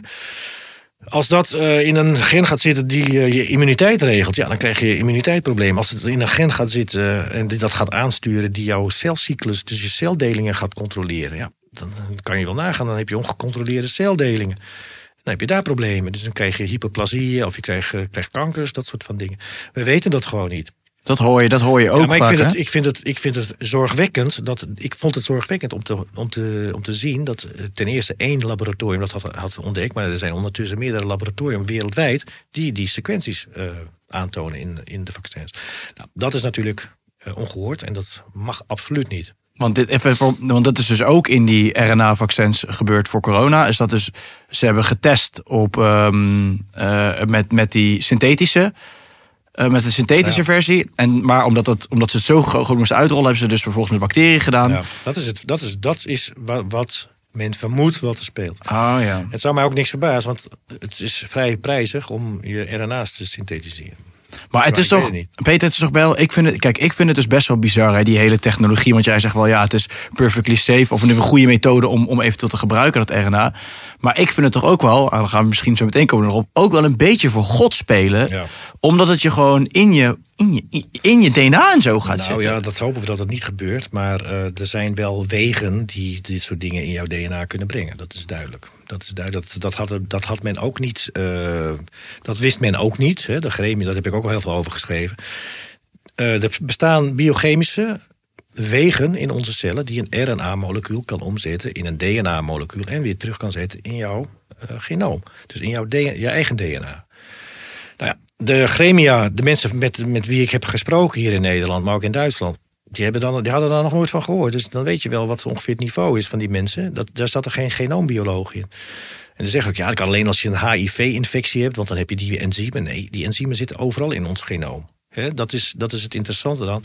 eh, dat, we, dat we in ons genoom veel meer eh, informatie voorhanden hebben als wij vroeger dachten. Wat ik zelf dacht vroeger bijvoorbeeld, dat, eh, dat deze. Dat deze, deze, zeg maar deze genen waar we het nu over hebben, die een RNA kunnen omzetten in een DNA en een DNA kunnen terugzetten in je, in je eigen DNA, dat dat puur viraal was, dat dat alleen in virussen voorkomt. Nou, nu ik genoombioloog ben, weet ik dat, er, dat die dingen miljoenenvoudig bij ons in, in ons eigen genoom voorkomen. En dat zijn genetische schakelaars zijn dat. En die kunnen zich in het genoom kunnen, kunnen zich om, eh, kunnen zich, het, ehm, kunnen zich verplaatsen van de ene plek naar de andere plek. En dat hebben we pas de laatste tien jaar geleerd, dat, het, dat die eh, in, in ons eh, DNA voorhanden zijn. En wat doen die dingen daar? Nou, bij- bijvoorbeeld in, in de hersenen zorgen die ervoor dat bepaalde genetische contexten worden gevonden in leerprocessen. Nou, dat is van de laatste tien jaar. Dus die dingen, hè, waarvan we vroeger altijd dachten, dat is allemaal junk DNA. Nee, of overblijfsels van virussen, hadden ze het ook over. Die vinden wij gewoon overal in ons genoom. Dat betekent dus dat die hele biochemie, die je nodig hebt om een RNA om te zetten in een DNA, en die weer om terug te zetten in je, in je eigen genoom, in je eigen DNA, alles voorhanden is in ons eigen cel. Nou, daar heb ik de mensen destijds op gewezen. Er was niemand die dat ook maar één keer van had gehoord. En uh, er, er was één iemand hier in Nederland die had ervan gehoord. Daarvan, ik, van, daarvan kreeg ik een mailtje terug. Die zegt: Ja, dat is, uh, dat, de, wat je zegt, dat klopt. Maar dat gaat geen rol spelen. Zo, dat, zo zegt hij dan. Oké. Okay. Ja, oké. Okay. Ik zeg: Hoe weet je dat dan? Heb je daar data van? Kijk, dat is natuurlijk ook weer geen wetenschap. Dat is, dat is sussen, zeg maar. Mensen in, uh, niet bang willen maken. Nou ja, goed, ik wil me ook niet mensen bang maken, maar ik wil wel mensen waarschuwen voor de mogelijke consequenties. Want een cel is vele malen uh, complexer en heel anders dan uh, de meeste mensen denken. Hè? Ja, dus het is eigenlijk kortom niet uitgesloten dat hetgeen wat er ingespoten is, daadwerkelijk in je DNA gaat zitten. Ik denk dat dat gebeurt. Uh, mondjesmaat. Ik denk dat dat gebeurt. We hebben gezien uh, in, de, in de lijsten met bijwerkingen, er zijn een aantal congenitale uh, afwijkingen zijn er gemeld. Dat betekent dat dat heeft, heeft betrekking op jouw erfelijkheidssysteem. Congenitaal betekent overerfbaar. Dus die dingen die zijn opgetreden. Dus het, het is in principe mogelijk. Het gebeurt niet veel, maar ja, je zult het maar hebben. Ja, nou ja, en vooral als je door blijft gaan met die dingen inspuiten, wordt de kans natuurlijk. Ja, uh, steeds... ja goed, elke keer heb je weer meer kansen. Ja. Hoe meer van je RNA wordt ingespoten, hoe meer je die kansen hebt. Ja, precies. En, um, en, en is dat, want dit is natuurlijk wat veel mensen zich afvragen. En we zijn natuurlijk ook, daarom vind ik ik heel waardevol om, hier, om, om hierover te spreken. Maar ik vind soms voel ik ook een beetje bezwaard voor de mensen die zich hebben laten injecteren en de spijt van ja, hebben, zeg maar. Precies, ja, dat is, het is natuurlijk niet, niet fijn om te horen. Um, het is niet fijn om, om, om, om dat te horen. Ik heb laatst een, uh, een, een lezing gedaan ook in, in, uh, in de buurt van Dresden. Daar waren ook heel veel mensen die hadden zich laten uh, vaccineren. En ja, goed, na twee jaar komt nog eens een keer iemand langs om te vertellen van wat dan de potentiële gevaren zouden kunnen zijn. Ja, die staan natuurlijk wel te kijken van hm, waarom, heb, waarom wist ik dat niet eerder? Dan had ik een andere beslissing genomen. Nou, dat wisten wij niet eerder, omdat wij gewoon niet goed zijn voorgelicht. Nee. Want deze data, die, ben ik de enige die dat weet? Nee, natuurlijk ben ik niet de enige die dat weet. En is er nog wat te doen eigenlijk om dat dan terug te draaien? Ja, dat uh, is ook een goede vraag. Uh, ik denk zelf van niet. Ik hoor wel heel veel verhalen van uh, preparaten en zo die je kunt bestellen. Daar springen natuurlijk heel veel mensen weer op in. Hè? Daar ja, kun je heel veel geld, geld ja, mee verdienen. Um, er zijn. Kijk, als jij in een laboratorium aantoont dat jij een spike in een petrischaaltje hebt en je doet daar een plantaardig extract bij en dat spike verdwijnt. Ja. Maar goed, zodra ik dat in mijn cellen heb en het wordt geproduceerd en ik ga dat spul drinken, gaat er echt niks meer gebeuren. Dat is een heel ander experiment. Ja. Kijk, wat wij in het laboratorium vinden, dat moet je. Kijk, dat is ook, dat is ook de, de crux van, het, van dit soort onderzoek. Wat wij vroeger altijd in het laboratorium vonden, in ons culturen zeg maar, moet je eerst kijken, heeft het überhaupt betekenis voor de biologie? Dus dan moet je daarna meestal een, een, een experiment met een dier uitvoeren. En als het effect zichtbaar is, ook in, het, in zo'n dier, in zo'n proefdier, dan je zeggen: oké, wat wij in het laboratorium hebben gevonden in een petrischaaltje heeft ook effect in het biologisch systeem. En dan kun je, kun je nog afvragen: is een muis dan hetzelfde systeem als een menselijk systeem? Nou, heel vaak gebeurt, is, is, het, is het niet zo. Maar goed, als je het effect van de muis dan ook nog eens een keer in de mens kan nabootsen, hè, met, het, met, met, met een bepaald medicament of zo.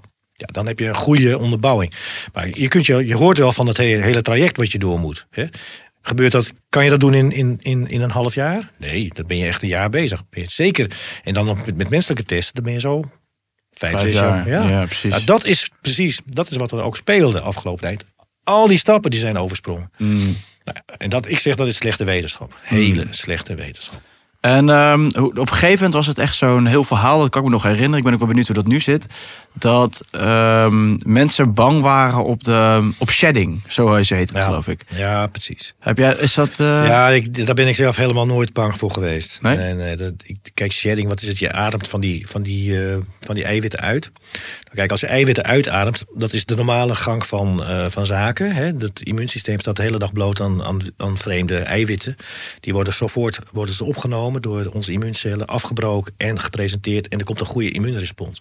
Dus daarvoor heb ik echt helemaal geen enkele angst gehad. Niks. Nee, ik, dat verhaal ging een tijdje. ja, toch? Maar ook uh, Ja. met, met lichaamsoverdraagbaar en zo, zeg maar. Als je, Ja, goed. Eh, kijk, een eiwit hoef je niet echt. Daar, heb je, daar hoef je niet bang voor te zijn. Je eet de hele dag door eiwitten. En je, Ja. eet, je eet zelfs de hele dag door virussen, bacteriën, zonder dat je het door hebt. Het wordt allemaal, allemaal aan, je, aan je immuunsysteem getoond. Het immuunsysteem herkent het als virus of als bacterie. En het wordt opgeruimd. En zo zitten wij in elkaar gewoon. Dus je kunt al die dingen kun jij, eh, kun jij rustig eten. Het wordt, opge, op, het wordt herkend door je immuunsysteem. Mm. Daarom zeg ik ook, eigenlijk is het zo, als jij gewoon een goed werkend immuunsysteem hebt, hoef je eigenlijk helemaal geen vaccinaties. Nee. Helemaal, het- ik zeg ook, als je een slecht werkend eh, immuunsysteem hebt, dan kun je voor een vaccinatie gaan, natuurlijk. Maar je kunt niet zeggen van, oh, we, gaan, eh, we weten niet wat er op we weten, we, weten de, we weten er niet veel van af, dus we gaan de hele bevolking eh, inenten. Dat is een heel ander verhaal. Ja, natuurlijk. Zeker als je het, als je het slecht getest hebt. Ja. Is een heel ander verhaal. Dus ik zeg ook hier, dit was ook zeer slechte wetenschap. Mm. Peter, ehm, wat, er, eh, wat er veel.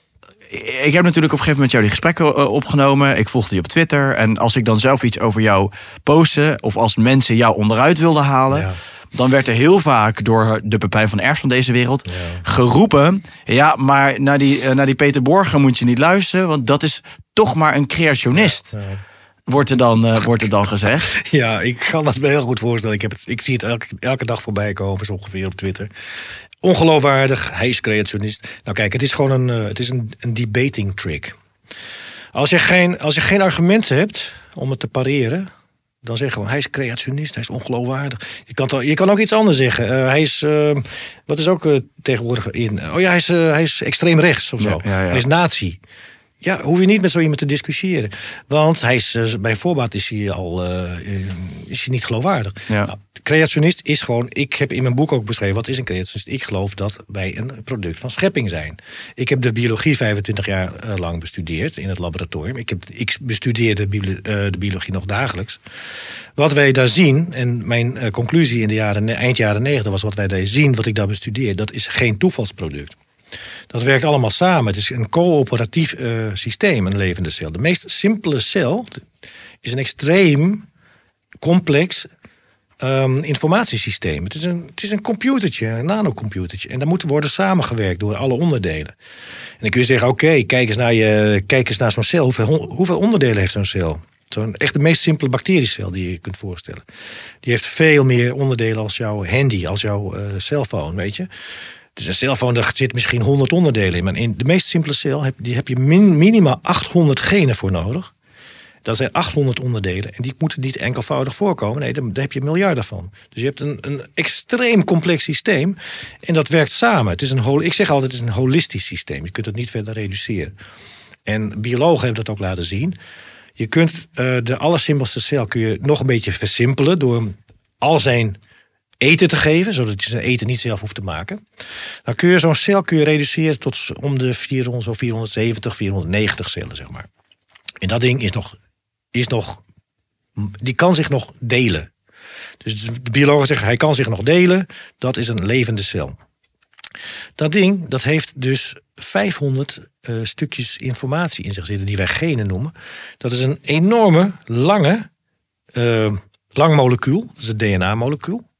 Dat is meer dan eh 500.000, dus een half miljoen, gecodeerde eh, informatie. 500.000 letters van die DNA-letters op de, in de juiste volgorde. Dat heb je nodig om een cel te laten delen. Nou ja, dan kun je Dat is toch zeggen... niet normaal, Peter, als je erover nadenkt. Het is ook niet normaal. En het, het, het, het, het tweede punt is, die dingen die moeten met elkaar gaan samenwerken. Die werken samen. De een doet dit, de andere doet dat. En dat, je krijgt van die cascades. Samenwerkende cascades. Pik je er één uit, dan functioneert dat systeem niet meer als geheel. Dus het is een holistisch systeem gebaseerd op informatie. Ik denk een holistisch systeem gebaseerd op informatie. Hmm, daar hebben we als eh, reductionisten, als Darwinisten grote problemen mee. Zo groot dat ik zeg, wat wij daar aan het bestuderen zijn, dat heeft geen Darwinistische oorsprong. Ehm, dat is een, eh, een holistisch systeem, zou ik al zeggen. Dat moet samenwerken. Ehm, dat is een eh, getuigenis van een schepper. Dus ik ben in de eind jaren 90, begin jaren 2000, ben ik tot de overtuiging gekomen dat wij een schepsel zijn. Dat Hmm. de, wat wij om ons heen zien, dat dat een schepping is. En ik denk, daar hoef je eigenlijk ook helemaal geen bioloog voor te zijn. Maar als je gewoon in de natuur bent, dan zie je heel veel dingen waarvan je denkt van wauw, dat is een eh, duidelijke, duidelijke design. Je ziet de design zie je eigenlijk overal. Als je in, in Rotterdam loopt, je ziet overal dingen die zijn gedesigned. In de natuur zie je ook overal dingen die zijn gedesigned. Hmm. Je ziet het mooie mathematische regels altijd, ook in de natuur. Fibonacci zie je vaak voorbij komen. Dus ja, eh, kun je mij vertellen van ja, eh, dat is allemaal eh, toevallig ontstaan? Ik zeg, ik geloof helemaal niet meer in het toevallig ontstaan. Nee. Als ik kijk naar, een, ehm, naar, een, ehm, naar het evolutieproces aan zich, dan moet je bij elke stap, bij elke volgende stap, moet je informatie aan het systeem gaan toevoegen. En dan vraag je de evolutiebioloog, waar komt dat dan vandaan, die nieuwe informatie? Ja, duplicaties, mutaties. Het is nooit specifiek, weet je. Het is een verhaal. Het is het geaccepteerde verhaal. Het gaat door mutaties en door selectie. Nou ja, we weten ook, en dat beschrijf ik in mijn, in mijn, in mijn boek, dat eh, het grootste deel van jouw genoom, daar staat, dat, dat, dat is informatie. Dat kun je eruit halen. Er zijn stukken informatie in ons genoom die hebben, waarvan men denkt die hebben zeer belangrijke functies. Want bijvoorbeeld, die vinden we in muizen, die vinden we in mensen. De evolutionist zegt nu, oh, daar moet enorm veel selectiedruk op zitten, op die stukken in mensen in muizen. Want die zijn al bijna 100 miljoen jaar lang zitten die in het genoom. Dus dat moet echt een eh, functie hebben. Nou, echt een belangrijke functie. En wat doen ze dan in muizen? Dat doen, ze- doen ze tegenwoordig, halen ze dat stuk eruit. Met als gevolg dat je verwacht dat dingen ziek, hè, die muis is ziek, eh, of heeft gebreken. De grote eh, verrassing van de jaren negentig, toen ze dit begonnen te doen, was dat heel veel van die muizen die hebben, die hebben helemaal niks. Er verandert niks aan. Er verandert niks aan. Totaal niks. Die, zijn, die huppelen vrolijk rond in hun hokjes. En dat was, was heel frustrerend voor veel biologen. Want die hadden daar jaren aan gewerkt natuurlijk. Om zo'n muis te, te maken waar dit hele stuk eh, DNA uit weg was gehaald.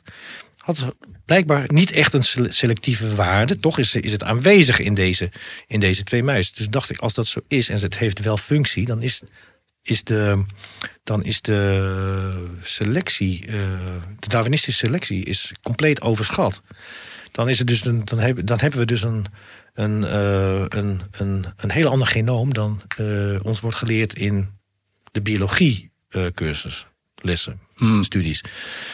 En je kunt zelfs zo ver gaan dat je, dat je, en zover ben ik in mijn boek gegaan, je kunt zien dat, eh, dat organismen met heel veel extra informatie in hun genomen, en dat is ook functionele informatie, want het zijn enzymen die daar worden gebouw- eh, gemaakt, functionele informatie, met een overschot aan informatie. Dus dat betekent dat jij bepaalde dingen, bepaalde informatie ook mag verliezen. Het mag er ook blijven en je mag het ook verliezen. Er zit geen selectiedruk op.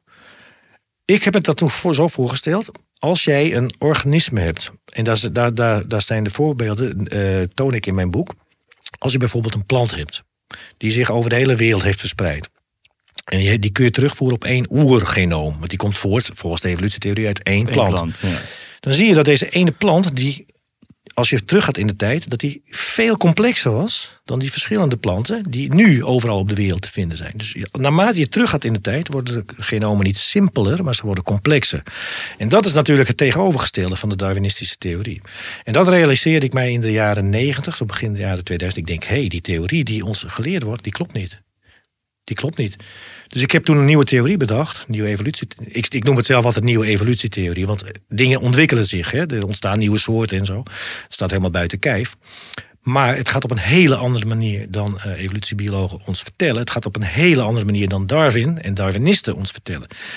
En het interessante is altijd als ik zeg ja, eh, het, gaat heel, het gaat helemaal niet op een Darwinistische manier. Of, ik, of wanneer ik zeg ja, Darwinistische, eh, eh, Darwinistische leer is weerlegd door de biologie. Dan zegt men altijd tegen me ja, maar de biologie of de evolutiebiologie is al lang niet meer Darwinistisch. Nou, ik zeg je, de evolutiebiologie is gewoon nog Darwinistisch. Waarom? Omdat elke structuur, elke structuur die nieuw moet worden verklaard, door selectie wordt verklaard. Dus het is gewoon de Darwinistische eh, biologie die we nog steeds eh, onderricht krijgen. Maar men zegt eigenlijk dat we dat niet meer doen. Ze zeggen, eh, ja, de Darwinistische theorie heeft zich verder ontwikkeld naar een hele nieuwe evolutietheorie. Maar dat is niet het geval. Want elke vorm van selectionisme die je, moet, die je integreert, integreert in, jouw, ehm, in jouw theorie als ehm, uitgangspunt om nieuwe structuren te verklaren. Als dat door selectie, moet worden gebeurd, en er is verder niks dan selectie, dan heb je Darwinisme. Dus ook de moderne theorie is Darwinisme. Het is natuurlijk wel een beetje hier en daar wat, wat, wat opge, opgepolijst, maar het, het, de kern is gewoon Darwinisme. Omdat je een systeem moet hebben, je moet een, je moet een mechanisme bedenken wat de rol van een schepper zou kunnen overnemen. Snap je? Een schepper die kan scheppen, zo vanuit het niks. Nou, als je die niet hebt, dan moet je dus een, een drive hebben, een, een, een, een, kracht die dat ook zou kunnen overnemen. Dat is de selectie. Dus als jij bijvoorbeeld een nieuw orgaan vindt in, in, een, in, een, in, een, um, in een organisme, dan moet dat door selectie verklaard worden. Want er is geen ander mechanisme. En organen vinden we ook in, in organismen, nieuwe organen. Bijvoorbeeld een, het spinorgaan van een kat. Dat is een nieuw orgaan. Oh ja? Uniek, ja, dat is een uniek orgaan. Daar hebben ze een orgaan voor. Nou, en een orgaan is super complex, bestaat uit miljarden cellen. Allemaal gedifferentieerde, gespecialiseerde cellen. Die daar samen, hè, weer samen, een holistisch systeem bouwen dat op code, gecodeerde informatie uh, ge, uh, opgebouwd wordt. Dus we hebben te maken met hele complexe organen met een bouwplan, met informatiesystemen, opgebouwd uit miljarden van cellen. Nou, uniek orgaan. Waar komt dat ding vandaan? Ja, natuurlijke selectie heeft het gedaan. Ja, hoe dan? Ja, weten we ook niet. Nou, ik zeg je, die hele natuurlijke selectie, dat is gewoon een, een, een substituut voor God. Dat is het geweest in de, in de, in de tijd dat dat heel modern was. Hè? Dat, God was in de 19e eeuw, eh, werd aan de kant gezet. We hadden van die filosofen, Duitse filosofen met name, hè? Feuerbach, God is dood. Um, en toen hadden ze natuurlijk wel wat nodig wat de complexiteit kan verklaren. Nou, dat werd selectie. Hmm. En dat is tot, tot op de dag van vandaag wordt dat, wordt dat iedereen vertelt dat de selectie alles verklaart. Ik zeg u, ik zeg jou. Selectie verklaart bijna niks in de biologie. Dus het, het is, het is volledig, uh, volledig over, overtrokken. Ja. En uh, want kijk, je hebt een, een aapje op de, op de voorkant van je, ja. van je boek staan. Ja. Want dat is natuurlijk, dat vind ik, ik zag er van de week nog een plaatje Ja. van voorbij komen online. Want dat is natuurlijk hè, Darwin, eh, die, die dan aan de hand van apen, zeg maar, zou verklaren hoe wij opeens mens zijn geworden. Maar waar zijn dan al die, die wezens heen van tussen de aap en, Oh ja. en, en de wel- mens die we nu zijn? Dat is wel een, vra- een goede vraag. Die moeten eigenlijk ergens liggen in het, in het fossiele verslag. Nou, je vindt daar apen en je vindt daar mensen, dat is waar. Maar die overgang is echt zeer moeilijk eh, vast te stellen nog steeds. Dus is dat inderdaad zo, zo gegaan? Weten we niet. Kunnen we niks over zeggen, want het speelt zich allemaal in het verleden af. Het is een historische wetenschap, dus je kunt alleen maar reconstrueren. Je kunt niet zeggen, oké, we waren erbij, we hebben het gezien, dat en dat en dat, en zo is het gegaan. Nee, dat hebben we niet. Dus wat moeten we? We kunnen in het genoom kijken van apen en van mensen. Nou, dan zien we dezelfde kloof die we ook in het eh, fossiele verslag weer terugvinden. We vinden een extreem grote eh, hoeveelheid nieuwe informatie in apen. Maar we vinden ook een extreem grote hoeveelheid nieuwe informatie in mensen. En, die, en hoe meer wij het genoom van deze organismen bestuderen, hoe groter die kloof wordt. Hij, gaat, hij sluit zich niet, nee, hij, gaat steeds, hij wordt steeds groter.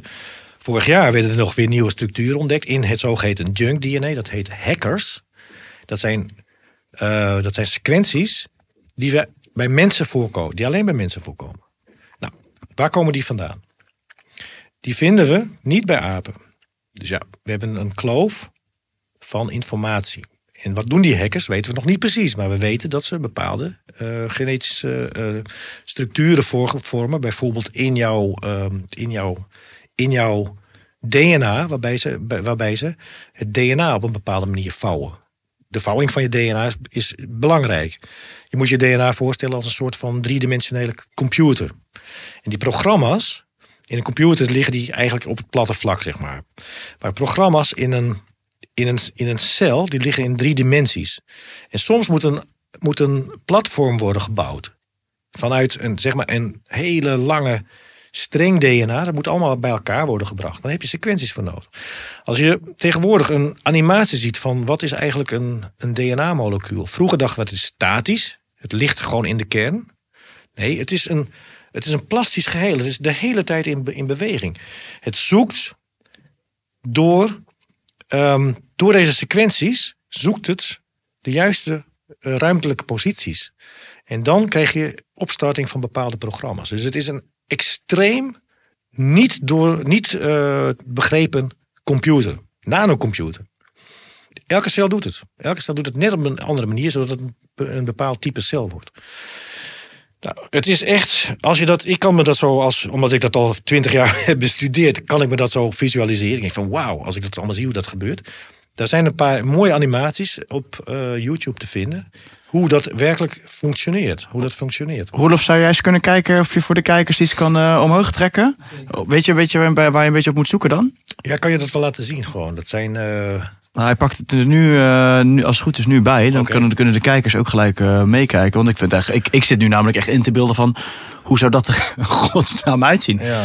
Animatie, eh, DNA, er is wel een mooie... DNA-animatie. Die kun je misschien laten zien, ja. Die is, denk ik- ja, die is ook wel goed. Wacht even, ja.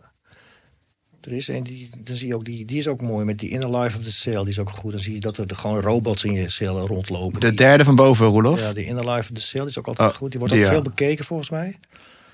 Die is echt goed. Die laat ik ook wel eens zien tijdens mijn presentatie. Want ik krijg een klein beetje een idee wat er in een cel speelt. Ja. En hier zie je dan een, een bepaald eh, immunologisch proces. Hier zie je dat die cellen die rollen zeg maar, tegen je bloedvaat aan. Die Ja. gaan zich dan aandokken zo. En dat is de docking. Dus dan gaan ze zich vasthechten. En dan gaan ze zich er doorheen trekken, zeg maar. En dit is eigenlijk een celmembraan, wat je hier ziet. ja. Dat zijn van die rafts. Er zitten, ja, er zitten soort robotjes op die gaan, die, gaan, die, die gaan met elkaar communiceren. Het zijn communi- communicatie. En nu ben je al in de cel. Dan gaat dan nog zo'n raft. Daar in de verte zie je zo'n ding vliegen. En dit zijn dan, is het cytoskelet, noemen we dat. Het heeft, een, een cel heeft ook een skelet hè, om stevigheid te krijgen. Noemen ze het cytos- Hier zie je een cytoskelet. En het interessante is, die dingen die bouwen zichzelf en die breken zichzelf weer af. Wauw. Het zijn gewoon van die stellingen, van die bouwvakkerstellingen. Ja. Ja. Ze ziet er ook uit, ja. Ja, precies. En kijk, zo, zo, zo, zo- dat, is, dat noemen ze ook eh, zelfassemblage. Ze, ze maken zichzelf. En dat, is allemaal, dit zit allemaal in jouw informatie, in jouw DNA. Dus die zelfassemblage ook. En als er dan zo'n ander proteïne, zo'n ander eiwit aanhecht, dan gaan ze die weer uit elkaar. Het is allemaal gecontroleerd, alles gereguleerd. Dit zijn tubuli, heten die. Kijk, die, die, die, die kunnen zichzelf vormen. En die kunnen, als ze het niet meer nodig... Kijk, dit zijn die nano... Dit is helemaal mooi natuurlijk. Een nanorobot, hè? Wat, die Ja. sleept gewoon... Ja, en die slepen, die slepen dus producten die worden aangemaakt in de kern, of bij de kern in de buurt, sleep die naar buiten. Die moeten, moeten willen. En vroeger dachten we, nou, dat gaat allemaal door diffusie, weet je, dat gaat vanzelf. Nee, dat zijn nanorobots zijn daarvoor, zijn daarvoor geconstrueerd om dat te doen. Nou, dit is dan zo'n celkern, dan komen die RNA's, die gaan er dan uit. En die worden dan afgeschreven. Kijk, er komt dan zo'n complex aan. Gaat, en die, die, gaat, die gaat, dan, gaat van, van die informatie. Die streng die je ziet is informatie. En dan komt er een, een, een eiwit komt eruit. Dus een informatieoverdracht heb je daar. Dat een eendimensionele informatie wordt driedimensionale informatie. Kijk, hier gebeurt het ook. Hier wordt het in, een, ehm, in, in, in die balletje, zeg maar, wordt het, wordt het, wordt het, eh, wordt het gemaakt. En kijk, daar gaat, gaat hij weer. Die is een robot. Nanorobots. Nou, kijk, hier ontstaan dus die kleine vesikeltjes. Hè, die, en die worden dan getransporteerd naar buiten. Via dit soort mechanismen. Dat is ook waarmee ze het, het RNA naar binnen brengen, Ja, toch? soortgelijke bolletjes. Ja. Dat zijn vetbolletjes zijn dat. Nou, kijk, en dit, dit is dan weer op, op, op jouw membraan. En dan vormen zich vanzelf, zeg maar, vormen zich van die vlotten. Maar dat is allemaal geprogrammeerd. Dit is al, wat je ziet, al die bewegingen en alles wat er ontstaat, is geprogrammeerd. Daar zit een code achter, een informatiesysteem zit erachter. En waarom doet, waarom is, wat we nu hebben gezien is dit proces, hoe hij zich door zo'n bloedvat heen beweegt. Nou, dat gebeurt elke seconde. Met miljarden cellen in jouw lijf gebeurt dit. Dan gaat hij tussen die dingen door. Nou ja, hij mag natuurlijk ook geen gaten maken. Dus er moet ook meteen alles weer worden afgesloten. Dus het is compleet alles gereguleerd, alles gecontroleerd door informatie. We zijn een informatiesysteem. En we zijn niet een simpel informatiesysteem. Want je kunt je voorstellen, mensen willen graag een robot bouwen. Je hebt misschien wel eens die robots gezien. Mm. Die kunnen dan één bepaalde taak bijvoorbeeld. Mm. Dan denk je van wauw. Je krijgt bijna de, de, de, de kriebels als je dat ziet. Van, dat ziet er gewoon eng uit, weet je. Nou, wij zijn tigmaal complexer. Dat is zo bizar, hè? Ja, dat is echt bizar. Als je vindt, dat vind ik ook, want als je hier toch naar kijkt allemaal, dan denk je van dit is zo, zo complex. Maar het is ook, als ik naar een computer nu kijk, en dit is een complexer dan, dan een computer, maar we hebben natuurlijk ook super geavanceerde computers en zo. Ja. Maar als je je bedenkt dat, we- dat, dat we ongeveer op dezelfde manier, hè, dus dat wij dat gecreëerd hebben eigenlijk om bepaalde dingen te kunnen Ja. doen. En dat wij nagenoeg op een natuurlijke manier dan ook zo in elkaar steken. Ja. Nou, dat is wel interessant wat je zegt, want dat doet me er ook denken. Kijk, wij maken die computers, wij schrijven die codes daarvoor. Wij, wij weten dat we te maken hebben met informatiesystemen. We schrijven die code zelf, notabene. Ja, ja, precies. Nou, dan is de vraag, wie schrijft die code van mijn cel? Wie schrijft de code van een cel? Want we weten, het is gecodeerde informatie. En de code zelf, die code zelf, die, zit, die, zitten, die kun je niet terugherleiden op de moleculen. Dus het is werkelijk het is een gecodeerd systeem waar we naar kijken. Hmm. Het is eigenlijk een boek. Ze zeggen ook wel eens het boek van het leven. De cel is het boek van het leven. Maar het is ook echt een boek. Het is een informatiesysteem. Je kunt je eigenlijk niet voorstellen dat waar we net naar hebben gekeken, dat dat gewoon elke dag constant de hele tijd in ons En plaatsvindt. dat moet, het moet zo, het moet gebeuren. Want gebeurt het niet. Hè, stel je voor, je hebt een mutatie in dat mannetje dat, wat er zo loopt. En hij kan niet meer lopen. Je bent meteen, de, binnen een paar seconden ben je dood. Ja. Dus hij moet blijven lopen, want hij moet dat doen. Ze zijn zo geprogrammeerd. Je kunt je niet voorstellen dat ons lijf bestaat uit gepro- geprogrammeerde nanomachines. Dat is het interessante. En eigenlijk ook misschien, maar misschien ontken je dat hoor, maar misschien ook wel weten we er dan nog eigenlijk best wel weinig van, of niet? Als, als het zeg maar Ja, zo complex is. Ja, we weten echt zeer weinig van, van wat leven nou echt eigenlijk is. En ons, wat, ons, wat onze organen nou eigenlijk wer- werkelijk doen. Hè, zoals bij het immuunsysteem. Dat is, ja, we denken dat we, dat, we, dat we weten hoe het werkt. Maar we hebben wel gezien afgelopen drie jaar... dat de ene zegt dit over het immuunsysteem... de ander zegt dat over het immuunsysteem. En hoe kan dat? Omdat het... Het is bijna zo complex als de hersenen. Het is, het is, ze zeggen altijd, het is op één na complexste orgaan van, van, eh, van, van ons lijf, van ons eh, lichaam. Dus ja, je kunt je voorstellen, dat, heb- dat hebben we nog werkelijk nog lang niet uitgevonden hoe, dat, hoe al die interacties eh, plaatsvinden. Nee, en, en des te meer laat het je ook zien dat je zo voorzichtig moet zijn met wat je in je lijf spuit eigenlijk. Want, absoluut. Eh, of überhaupt wat je, wat je tot je neemt. Ja. Alles wat niet natuurlijk is. Ja. Want eh, het is zo, we weten zo weinig ervan nog eigenlijk. Ja, ja, ja, ik ben het helemaal met je eens. Je ziet ook dat er een beetje zo'n zo'n om, omslagpunt is van, van, van denken. hè. Dat we echt, echt meer natuurlijk moeten gaan eten. En ik, ik, je ziet het ook. Ik, ik zeg ook altijd, je, je kunt best gewoon normaal eten. Hè?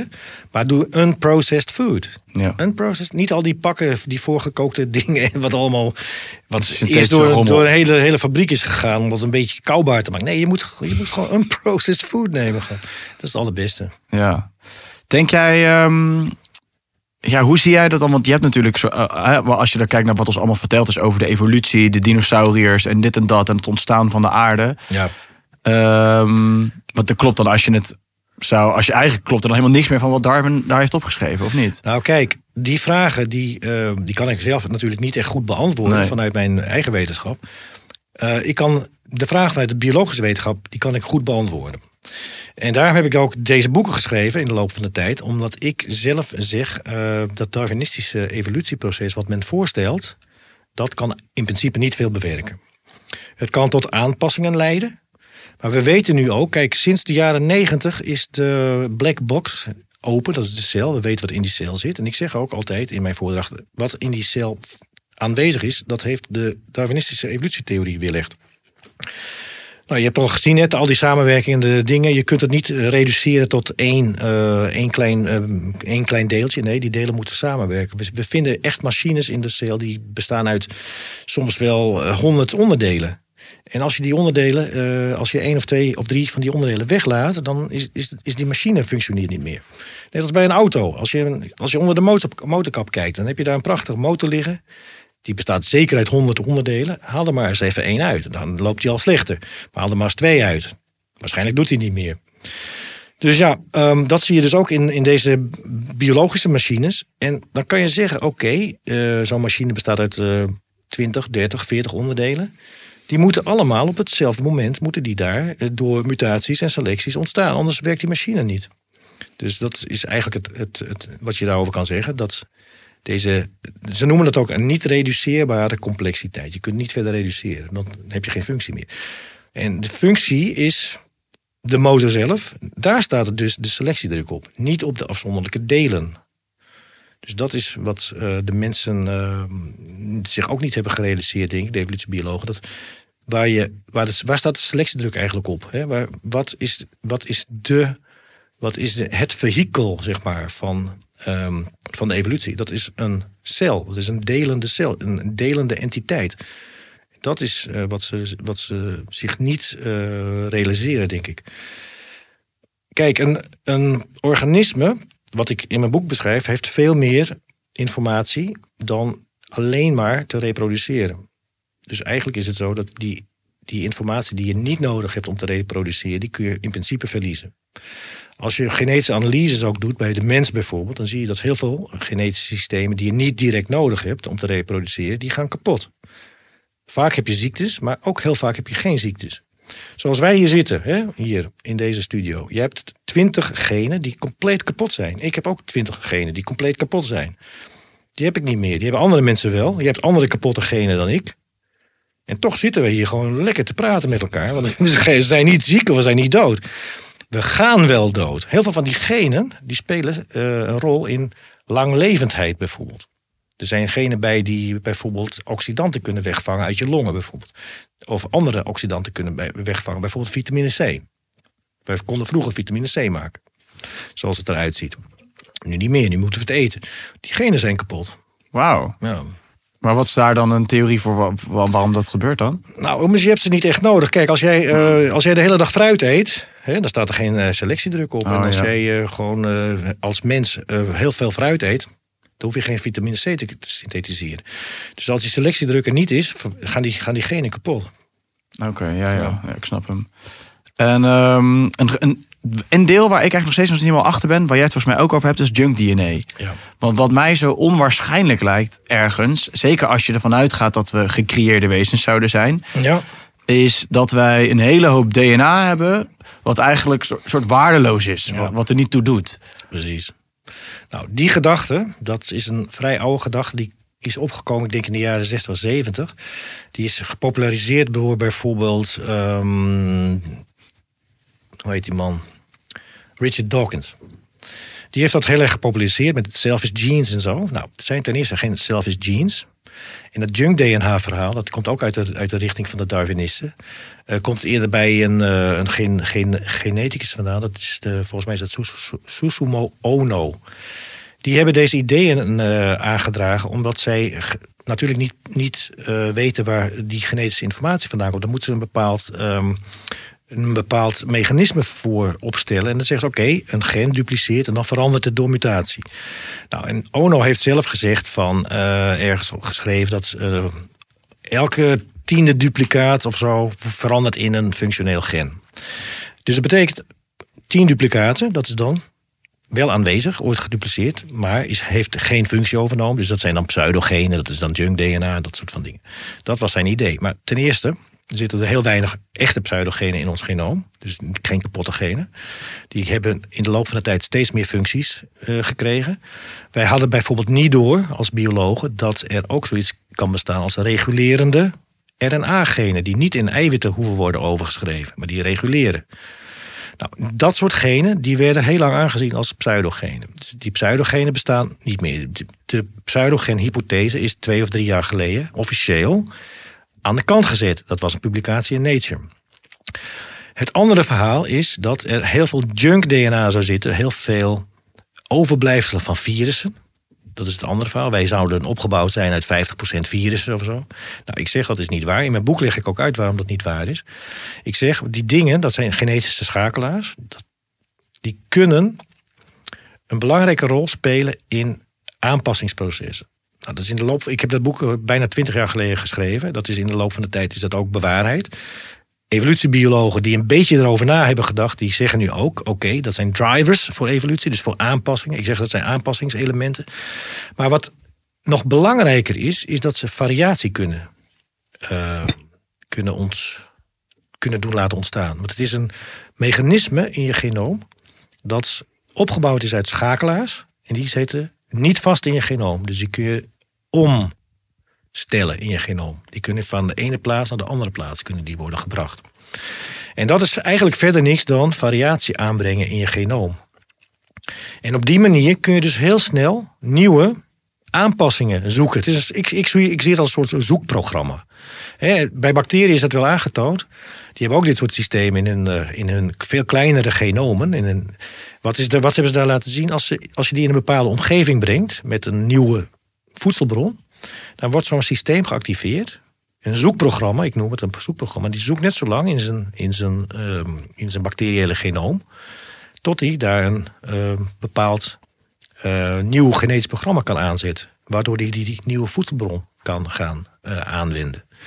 Nou, zo werkt dat genoom. Ik zeg ook, alles wat we zien aan aanpassingen, aan adaptaties, dat zit allemaal al in je genoom. Je hoeft helemaal niks te evolueren, want je hebt het al.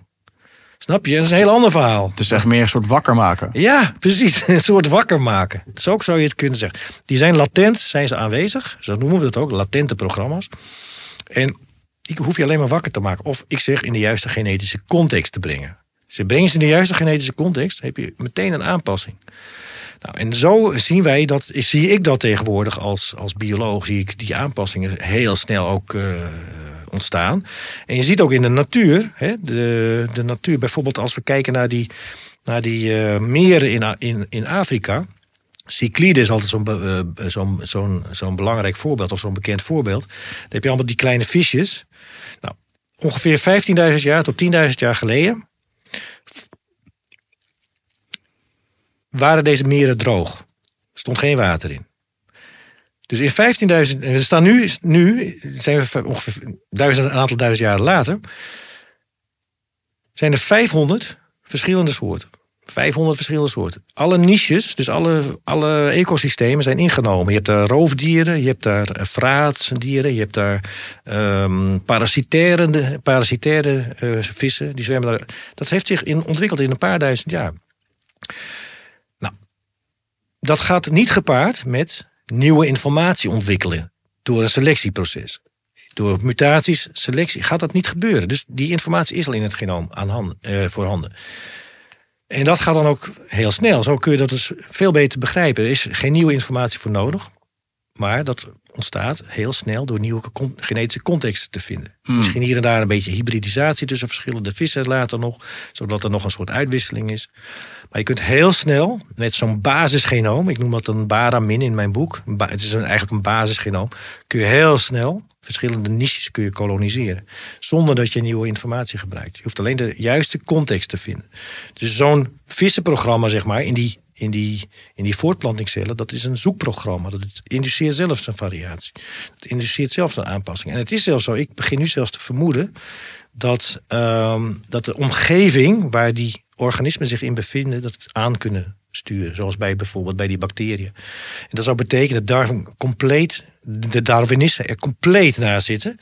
En dat we uh, teruggaan naar een soort van Lamarck. Ik weet niet of je Lamarck ooit hebt, hebt gehoord. Dat is een bioloog die zei: de omgeving kan jou in een bepaalde richting duwen, omdat de omgeving een directe invloed heeft op jouw erfelijkheid. Nou, en ik denk dat het zo in elkaar zit. Ook met name ook omdat we nog boven de normale genetische code nog een andere code hebben ontdekt, ongeveer 20 jaar geleden. Dat is de epigenetische code. En die is heel plastisch. Dus daar kun je echt werkelijk alle kanten mee op. Dus ik vermoed dat alles wat wij zien, laten we zeggen, het grootste deel wat we zien, dat kun je niet terugvoeren op uh, een Darwinistisch proces, maar gewoon een adaptatieproces wat al in je genoom voorhanden is. Wat, wat zeer waarschijnlijk door het, door het door de omgeving zelf wordt aangestuurd. Hmm. En dan heb je dus je hele Darwinistische filosofie weer eruit gehaald. Ja, en in die tijd leven wij. Hmm. En dat is natuurlijk heel hard. En, um, want er zijn verschillende theorieën over, over de manier hoe we gecreëerd zijn. Ik bedoel, jij als bioloog zijn schrijft volgens mij vooral in het boek ook uh, weer, weerleg jij de, de Darwin-theorie en kan, kan, je aantonen door nou, het verhalen wat je net hebt gehouden dat het dus anders zit. Of dat het in ieder geval niet zo zit zoals Darwin dat ooit zei. En alle wetenschappers die dat nog steeds aanhangen. Ja. Maar um, kijk, er zijn, want daarom vroeg ik over de junk DNA, want daar heb ik ook wel eens verschillende dingen over gehoord. Er zijn natuurlijk, er zijn verschillende theorieën over onze creatie. Nou, dat zijn, je hebt, je hebt het, het christendom, je hebt, uh, je hebt Anunnaki, je hebt, je hebt uh, simulaties van computers, je hebt van alles en nog wat die, uh, van theorieën daarop. Ja. Maar er zijn dus ook mensen die zeggen dat het junk DNA um, een soort slapend DNA is, wat ons, wat eigenlijk, als we dat weer zouden kunnen heractiveren. Ja. Dat, we, dat we tot bepaalde dingen weer, weer kunnen die, we, die nu. Ja, precies. Ik weet een beetje waar je bedoelt. Want ik heb, uh, ik heb een, een, een, documentaire gezien een, een paar weken geleden van, um, hoe heet die? Martijn Poels. Ja, Martijn Poels. Die, ik denk dat je daar een beetje op, op, op, op, op, op, op wil, naartoe wilt. Kijk, um, die Martijn Poels, wat hij uh, wat observeert, kunnen wij heel makkelijk tegenwoordig kunnen wij dat verklaren met epigenetica heet dat. Dat is die, zeg maar de tweede code die nog over, nog boven de, de, de, de, de DNA-genetica uh, staat. We hebben, kijk, als we in de, in de hogere organismen kijken, zoals mensen of planten, die hebben eerst hebben ze DNA. Dat DNA zit gewikkeld om eiwitten. En die eiwitten die hebben de eigenschap dat ze dat ze gemodificeerd kunnen worden, waardoor bepaalde programma's aan en uit kunnen worden gezet. En dat is eigenlijk, dat noemen wij de epigenetische code. Dus in, als jij een hartcel hebt en een niercel, dan heb je niet dezelfde programma's nodig. Kun je je voorstellen. In het, in het hart heb je je hartprogramma nodig en niet je niercelprogramma. Dus het niercelprogramma wordt uitgezet. Alleen je, je hartcelprogramma staat aan. Bij niercel is het net zo, dan zet je de hartprogramma's en andere programma's uit, wil je alleen je niercelprogramma aanzetten. Dat gebeurt met die epigenetische code. Nou is het ook nog eens een keer zo, heel veel van die epigenetische eigenschappen zijn dat, die, kunnen, die zijn overdraagbaar van vader op kind of van moeder op kind. Dat is van de laatste tien jaar is dat ontdekt. Dat betekent dat bepaalde verworven eigenschappen overdraagbaar zijn op kinderen. Nou, dan heb je natuurlijk een heel ander verhaal. Als het zo is dat bepaalde genetische programma's afgesloten worden door deze eiwitten. En je kunt die op de een of andere manier reactiveren, dan kun je programma's activeren daardoor die al heel lang zijn afgesloten. En ik heb tien jaar geleden ooit een keer een boek gelezen. En dat heeft hij denk ik ook gelezen, deze meneer Poels. Uh, dat was van Epner en nog iemand. Het waren twee Zwitsers die werkten destijds voor uh, een farmaceutische industrie. En die mochten vrij experimenteren. En wat hadden ze gedaan? Ze hadden cellen gebracht, of uh, de onbevruchte cellen, de, de embryo's van bijvoorbeeld een, um, een forel. Hadden ze um, of een zalm geloof ik, ik weet niet meer. Een, van beide vissen. En, en, en die hadden ze in zo'n elektrisch veld gelegd. En als controlegroep hadden ze de normale. En dan hadden ze die behandelde, die, die behandelde uh, eieren, bevruchte eieren, die lieten ze uitgroeien. En daar ontstonden hele aparte, extreem uitgegroeide exemplaren. Zoals we die alleen uit het fossiele verslag nog kennen. Of, dus die, die ontwikkelden um, bepaalde eigenschappen die we extremiteiten noemen bijvoorbeeld. Grote uitgegroeide bekken. Uh, kenden we wel, alleen als fossiel. Maar die wisten we niet, die, die, wisten we niet van het bestaan vanaf. Dus, maar die kon hij terug regenereren, zeg maar, door zo'n elektrisch veld aan te leggen. Het tweede voorbeeld wat hij liet zien was een bepaalde varen. Um, hij, die had hij ook zo op die manier, die sporen van die varen had hij zo behandeld. En hij kon daaruit een varen um, ook uh, cultiveren die we alleen van het fossiele verslag kenden. Dus die informatie zit blijkbaar op de een of andere manier nog in je genoom verstopt. En die kan je eruit halen door het te manipuleren. Nou, blijkbaar kan dat door uh, zo'n elektrisch veld. Ik kan daar als bioloog iets mee aanvangen, want DNA heeft ook elektrische eigenschappen. Die interacties tussen eiwitten en het DNA, dat is ook elektrostatisch. Dus je kunt je voorstellen dat daar een interactie is met een elektrisch veld.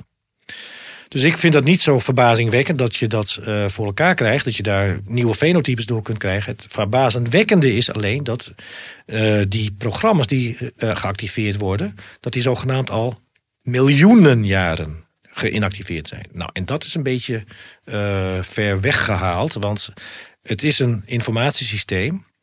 Als dat blootgesteld is miljoenen jaren aan mutatie, dan verwacht je dat die niet gebruikte programma's niet meer te activeren zijn. Dus toen dacht ik, oké, het is best wel mogelijk dat deze dingen die we eh, dateren op miljoenen jaren, soms wel op 100 miljoen jaar, dat het veel jonger is. Misschien 10.000, misschien 5.000. Dus dan kun je dat begrijpen. Dan kun je dat biologisch begrijpen. Anders kun je dat biologisch Dan zou de geschiedenis zeg maar anders moeten zijn dan precies. wij. Ja, precies. Ja. Dus als het jonger is, dan, ja. dan zou het te verklaren zijn. Ja, dan is het goed te begrijpen. Maar als het echt miljoenen jaren is, het is miljoenen jaren heeft het daar latent gesluimerd. Hoe kan je het nog opwekken? Ja. Dat is een grote vraag. Want je weet, die mutaties die gaan altijd door. Dus als je een programma hebt, hè, geschreven misschien met wel 1 miljoen letters, dan komen daar mutaties in te zitten. Dus waarom werkt het programma nou nu nog? Ik kan het me goed voorstellen als het veel jonger is dan miljoen, miljoenen jaren. Ja. Maar dat zijn dus van die dingen die in dit onderzoek naar voren komen, waar wij als mensen over moeten gaan nadenken. Want het is best mogelijk dat wat wij te horen krijgen, daadwerkelijk helemaal niet klopt. Nee, dus dat zou, dat zou, in dit, en dat zou even puur even theoretisch doorbedacht. Zou het dus kunnen zijn dat eigenlijk onze evolutie veel jonger is dan hetgeen wat we denken. En um, dat er dus inderdaad een, een moment is geweest dat wij misschien wel tot meer uh, in staat waren dan we nu zijn. Dat we eigenlijk meer geactiveerd hadden in onszelf dan, dan hetgeen wat we nu, dan we nu zitten. Mogelijk. Kijk, het is wel zo. Uh, je sluit wel bepaalde programma's af in de loop van de tijd. En we zien in, bij die epigenetica dat het overerfbaar is. Dus ik, je ziet ook, Kijk, als we op de aarde alleen kijken naar mensen, hoeveel verschillende mensentypes heb je wel niet? Hè? Van pikzwart tot, tot, tot wit, zeg maar. Pikzwart, wit, deze schakeer, alle schakeringen daartussen. Dat wordt over, is, is overdraagbaar. Is dat puur alleen maar overdraagbaar op je DNA-niveau? Of is er ook een grote epigenetische component? Weten we op dit moment helemaal niet. We vermoeden het is alleen maar op je DNA-niveau. Maar misschien is er wel een epigenetische component ook in uh, geïnvolveerd. Dat weten we echt helemaal niet. Ik denk dat we daar nog wel veel van gaan, gaan horen. Want de nieuwste data die ik heb gezien, dat ging dan over hagedissenonderzoek op, uh, op, op eilandengroepen. We weten dat bepaalde hagedissen, die heten anolis, die kunnen zich heel snel aanpassen aan nieuwe eilanden. Die krijgen langere poten, die worden kleiner, groter, uh, kleur veranderd. Wat, wat ze hebben laten zien, een aantal maanden geleden was dat volgens mij gepubliceerd, is dat selectie daar niet een grote rol speelt. Ze konden de richting van selectie niet eens bepalen in die experimenten. Terwijl ze zien dat die beesten uh, veranderen. Dus hoe veranderen die beesten? Ik zeg dat zit in je genoom. Dat, daar springen die transposonen rond. Die hebben een effect op je epigenetische um, codering. En dan heb je sofort aanpassingen, zoals we het dan noemen. Zonder, daar, zonder dat daar een selectie uh, aan Dat zit al in die hagedissen. Dat zit, omdat die informatie daar al is. En je hebt een zoekprogramma. En dat is een heel ander verhaal dan het ophopen van toevallige mutaties over miljoenen van jaren. Nee, dat heeft zo'n hagedis niet nodig. Die komt op zo'n eiland, die zwemt daar naartoe of die drijft daar naartoe. En die is in twee jaar is hij aangepast. Snap je? Dat is een heel ander verhaal. Nou, dat hebben we de laatste 10 tot 20 jaar ontdekt. Maar dat is toch echt, als je daarover nadenkt, dan ook wel tof dat je die film van Marijn aanhaalt, inderdaad. Want uh, om het op deze manier nog wetenschappelijk een keer uh, daar wat op in te gaan. Maar uh, als je daar toch over nadenkt, dan gaat je, zonder dat we nu precies weten hoe het zit, maar dan kan je toch, dan verbreedt toch je hele horizon van denken. Ja. Dan kun je toch, want als we het allemaal al in ons dragen, ja. weet je wel, en als we toch een manieren vinden om dat beter te kunnen heractiveren of weet ik het wat, dan, dan kan de hele spel veranderen. Ja. ja, je moet het eerst, men, kijk, het is zo, de wetenschap die accepteert het niet. Daar is nog steeds het mutatie-selectieverhaal domineert. Als de selectie niet zo'n grote rol speelt, dan, dan ten eerste vervalt de hele tijdsfactor. Dat willen mensen ook niet, want ze weten a priori, de, het universum is 15 miljard jaar oud, of 13,7 miljard jaar oud. Wat ook weer niet blijkt te kloppen met die nieuwe telescoop. Hè. Dat is weer een heel ander verhaal. je kunt nog verder kijken dan uh, die 13,8 uh, miljard jaar. Nee, die tijdsfactor die gaat veranderen. Dat is, het, dat is het verhaal. En dat mag natuurlijk niet gebeuren. Ja. Dus dat is, dan hebben we dus weer te maken met een soort van paradigma of met een dogma. Hè, paradogma zeggen, dat heeft hij volgens mij ook nog eens een keer Ja, klopt. Ja. Het is inderdaad een soort dogma is het. We werken met, met, met paradigma's die tot dogma zijn geworden. Zeg ik in mijn boek, zeg ik uh, ook uh, op Twitter. We werken met ideologieën, we werken met dogma's en we werken met, um, met vastgeroeste ideeën. En zover is de wetenschap nu gekomen dat, we ook, dat er veel wetenschappers dit ook herkennen. En, dat, en, en, en het zou dus, zeg maar, want, want, want eigenlijk, nou je weet natuurlijk niet zeker, maar het zou dus kunnen zijn dat we dus echt een stuk jonger zijn dan, dan wat er. Uh... Is mogelijk. Het is echt mogelijk. Kijk, ik word niet voor niks altijd neergezet als creationist. Hè? Dat de aarde 6000 jaar oud is. Ik zeg gewoon, het proces dat gaat veel sneller dan we denken. En ik zeg, ik zeg ook altijd, ik weet niet hoe oud de aarde is. Ik kan alleen geloven hoe oud de aarde is. Het is niet, er was niemand bij. Maar ik zeg je, die biologische systemen, die kunnen niet zo oud zijn. Die kunnen geen miljoenen jaren oud zijn, dat weten we. Dus daarom zeg ik, oké, de aarde, Misschien is de aarde oud, misschien is de aarde jong. Ik heb daar geen echt, ik kan er niet een duidelijke uitspraak over doen. Ik ben ook geen geoloog, dus ik, ik, ik heb die kennis niet. Maar die biologische systemen die we kennen, die zijn geen miljoenen jaren oud. Ik vind het bizar, Peter. Ik, vind, ik, vind het, ik vind het zeg maar nou, heel waardevol werk. Want het is zeker als je met spiritualiteit en zo bezighoudt. Dan blijft het vaak altijd een beetje in het soort van. Nou, in het, in het vage en het niet echt 100% goed onderbouwde en zo. Ja. Maar dit is gewoon ontzettend wetenschappelijk uitgelegd over hoe, waarom Darwin eigenlijk die hele theorie niet kan. En dus als, we daar, als dat toch meer rugbaarheid zou krijgen en, en bekender zou worden, dan gaan we toch weer compleet anders naar, naar alles, naar alle materie kijken. Ja, ik denk er is nu ook een, echt een, het is ook echt een beetje een tijd van dat mensen weer op, op zoek gaan naar meer, meer, meer spiritualiteit, zoals je dat zegt. Ik ben zelf, twintig jaar geleden ben ik uh, zelf tot geloof gekomen. Ik heb ook echt een, een zoektocht achter me. Ik ben uitgekomen bij Jezus. Ik vind dat hij uh, is uh, voor mij een, heeft een hele bijzondere positie in, gekregen. Omdat ik hem echt heb leren kennen in de loop van de tijd. En ik heb, in die tijd heb ik ook, ik heb ook gebeden toen ik me bekeerde, zeg maar, dat was in 2003, heb ik gebeden: God, geef me inzichten in wat je hebt gemaakt. Wat heeft u gemaakt? Hoe is het gemaakt? Heeft bepaalde dingen laten zien. En ik heb veel van die dingen opgeschreven. En toen is, eh, op die manier is ook mijn boek ontstaan, zeg maar. Dus dat is een soort van. Uh, voor mij was het echt een openbaring. En het was ook een nieuw begin voor, voor mijn leven, zeg maar. Hmm. Dus je kunt echt veranderd worden door, uh, door Jezus te accepteren. Ik denk, uh, nou ja, of het nou door Jezus is ja. of het universum of uh, noem het maar op, maakt me dat niet zoveel uit. Maar ik denk inderdaad wel dat, nou ja, in ieder geval je boek een, een, een heel goed hulpmiddel kan zijn om in ieder geval te beseffen dat er meer is dan, uh, dan ja. dat het niet zo simpel is en dat er ooit een Big Bang is geweest en poef en opeens ja. hier waren we en het is allemaal doelloos. Precies. Maar dat er meer te vinden is dan dat. Nou, kijk, dat is wel goed dat je dat zegt, want wij, wij, wij, wij zijn tot nu eigenlijk alleen maar heel erg rationeel en materialistisch bezig geweest. En we hebben eigenlijk dat, dat, dat concept, dat geestelijk concept, dat spirituele concept, helemaal aan de, aan de, aan de zij, opzij uh, geschoven. Nu is het zo, ik zeg altijd, in 1953, toen wij het DNA ontdekten, is eigenlijk het materialisme weerlegd. Want daar zit informatie in die cellen. En informatie staat boven de materie. Je kunt met pen en inkt kun jij informatie opschrijven. Maar een pen en inkt zelf zal die informatie zelf nooit voortbrengen. Dus daarom zeg ik, er is een intelligentie die dat heeft voortgebracht. En ik denk dat in 1953, kun je zeggen, werd echt het materialistische tijdperk afgesloten. Alleen we weten het nog niet. Nee. Dat, we weten het nog niet. het, het, duurt nog even voordat dat doordringt, zeg precies. maar. Nou, daarom heb ik dat boek ook geschreven om dat te verbreiden, zeg maar. Mooi man. Ben je er nog, uh, ga je er nog meer dingen doen eigenlijk, of niet? Ja, ik ben hier een week in Nederland. Ik heb nog een paar andere interviews ook. En ik uh, ben uh, aanstaande zaterdag, dus over twee dagen, in Gouda bij de Driestar. En dan gaan we uh, dit soort dingen ook bespreken. Ik ga een deel uit mijn boek ook bespreken. Het selectiemechanisme. Waarom dat niet functioneert op het, uh, op het niveau van de informatie.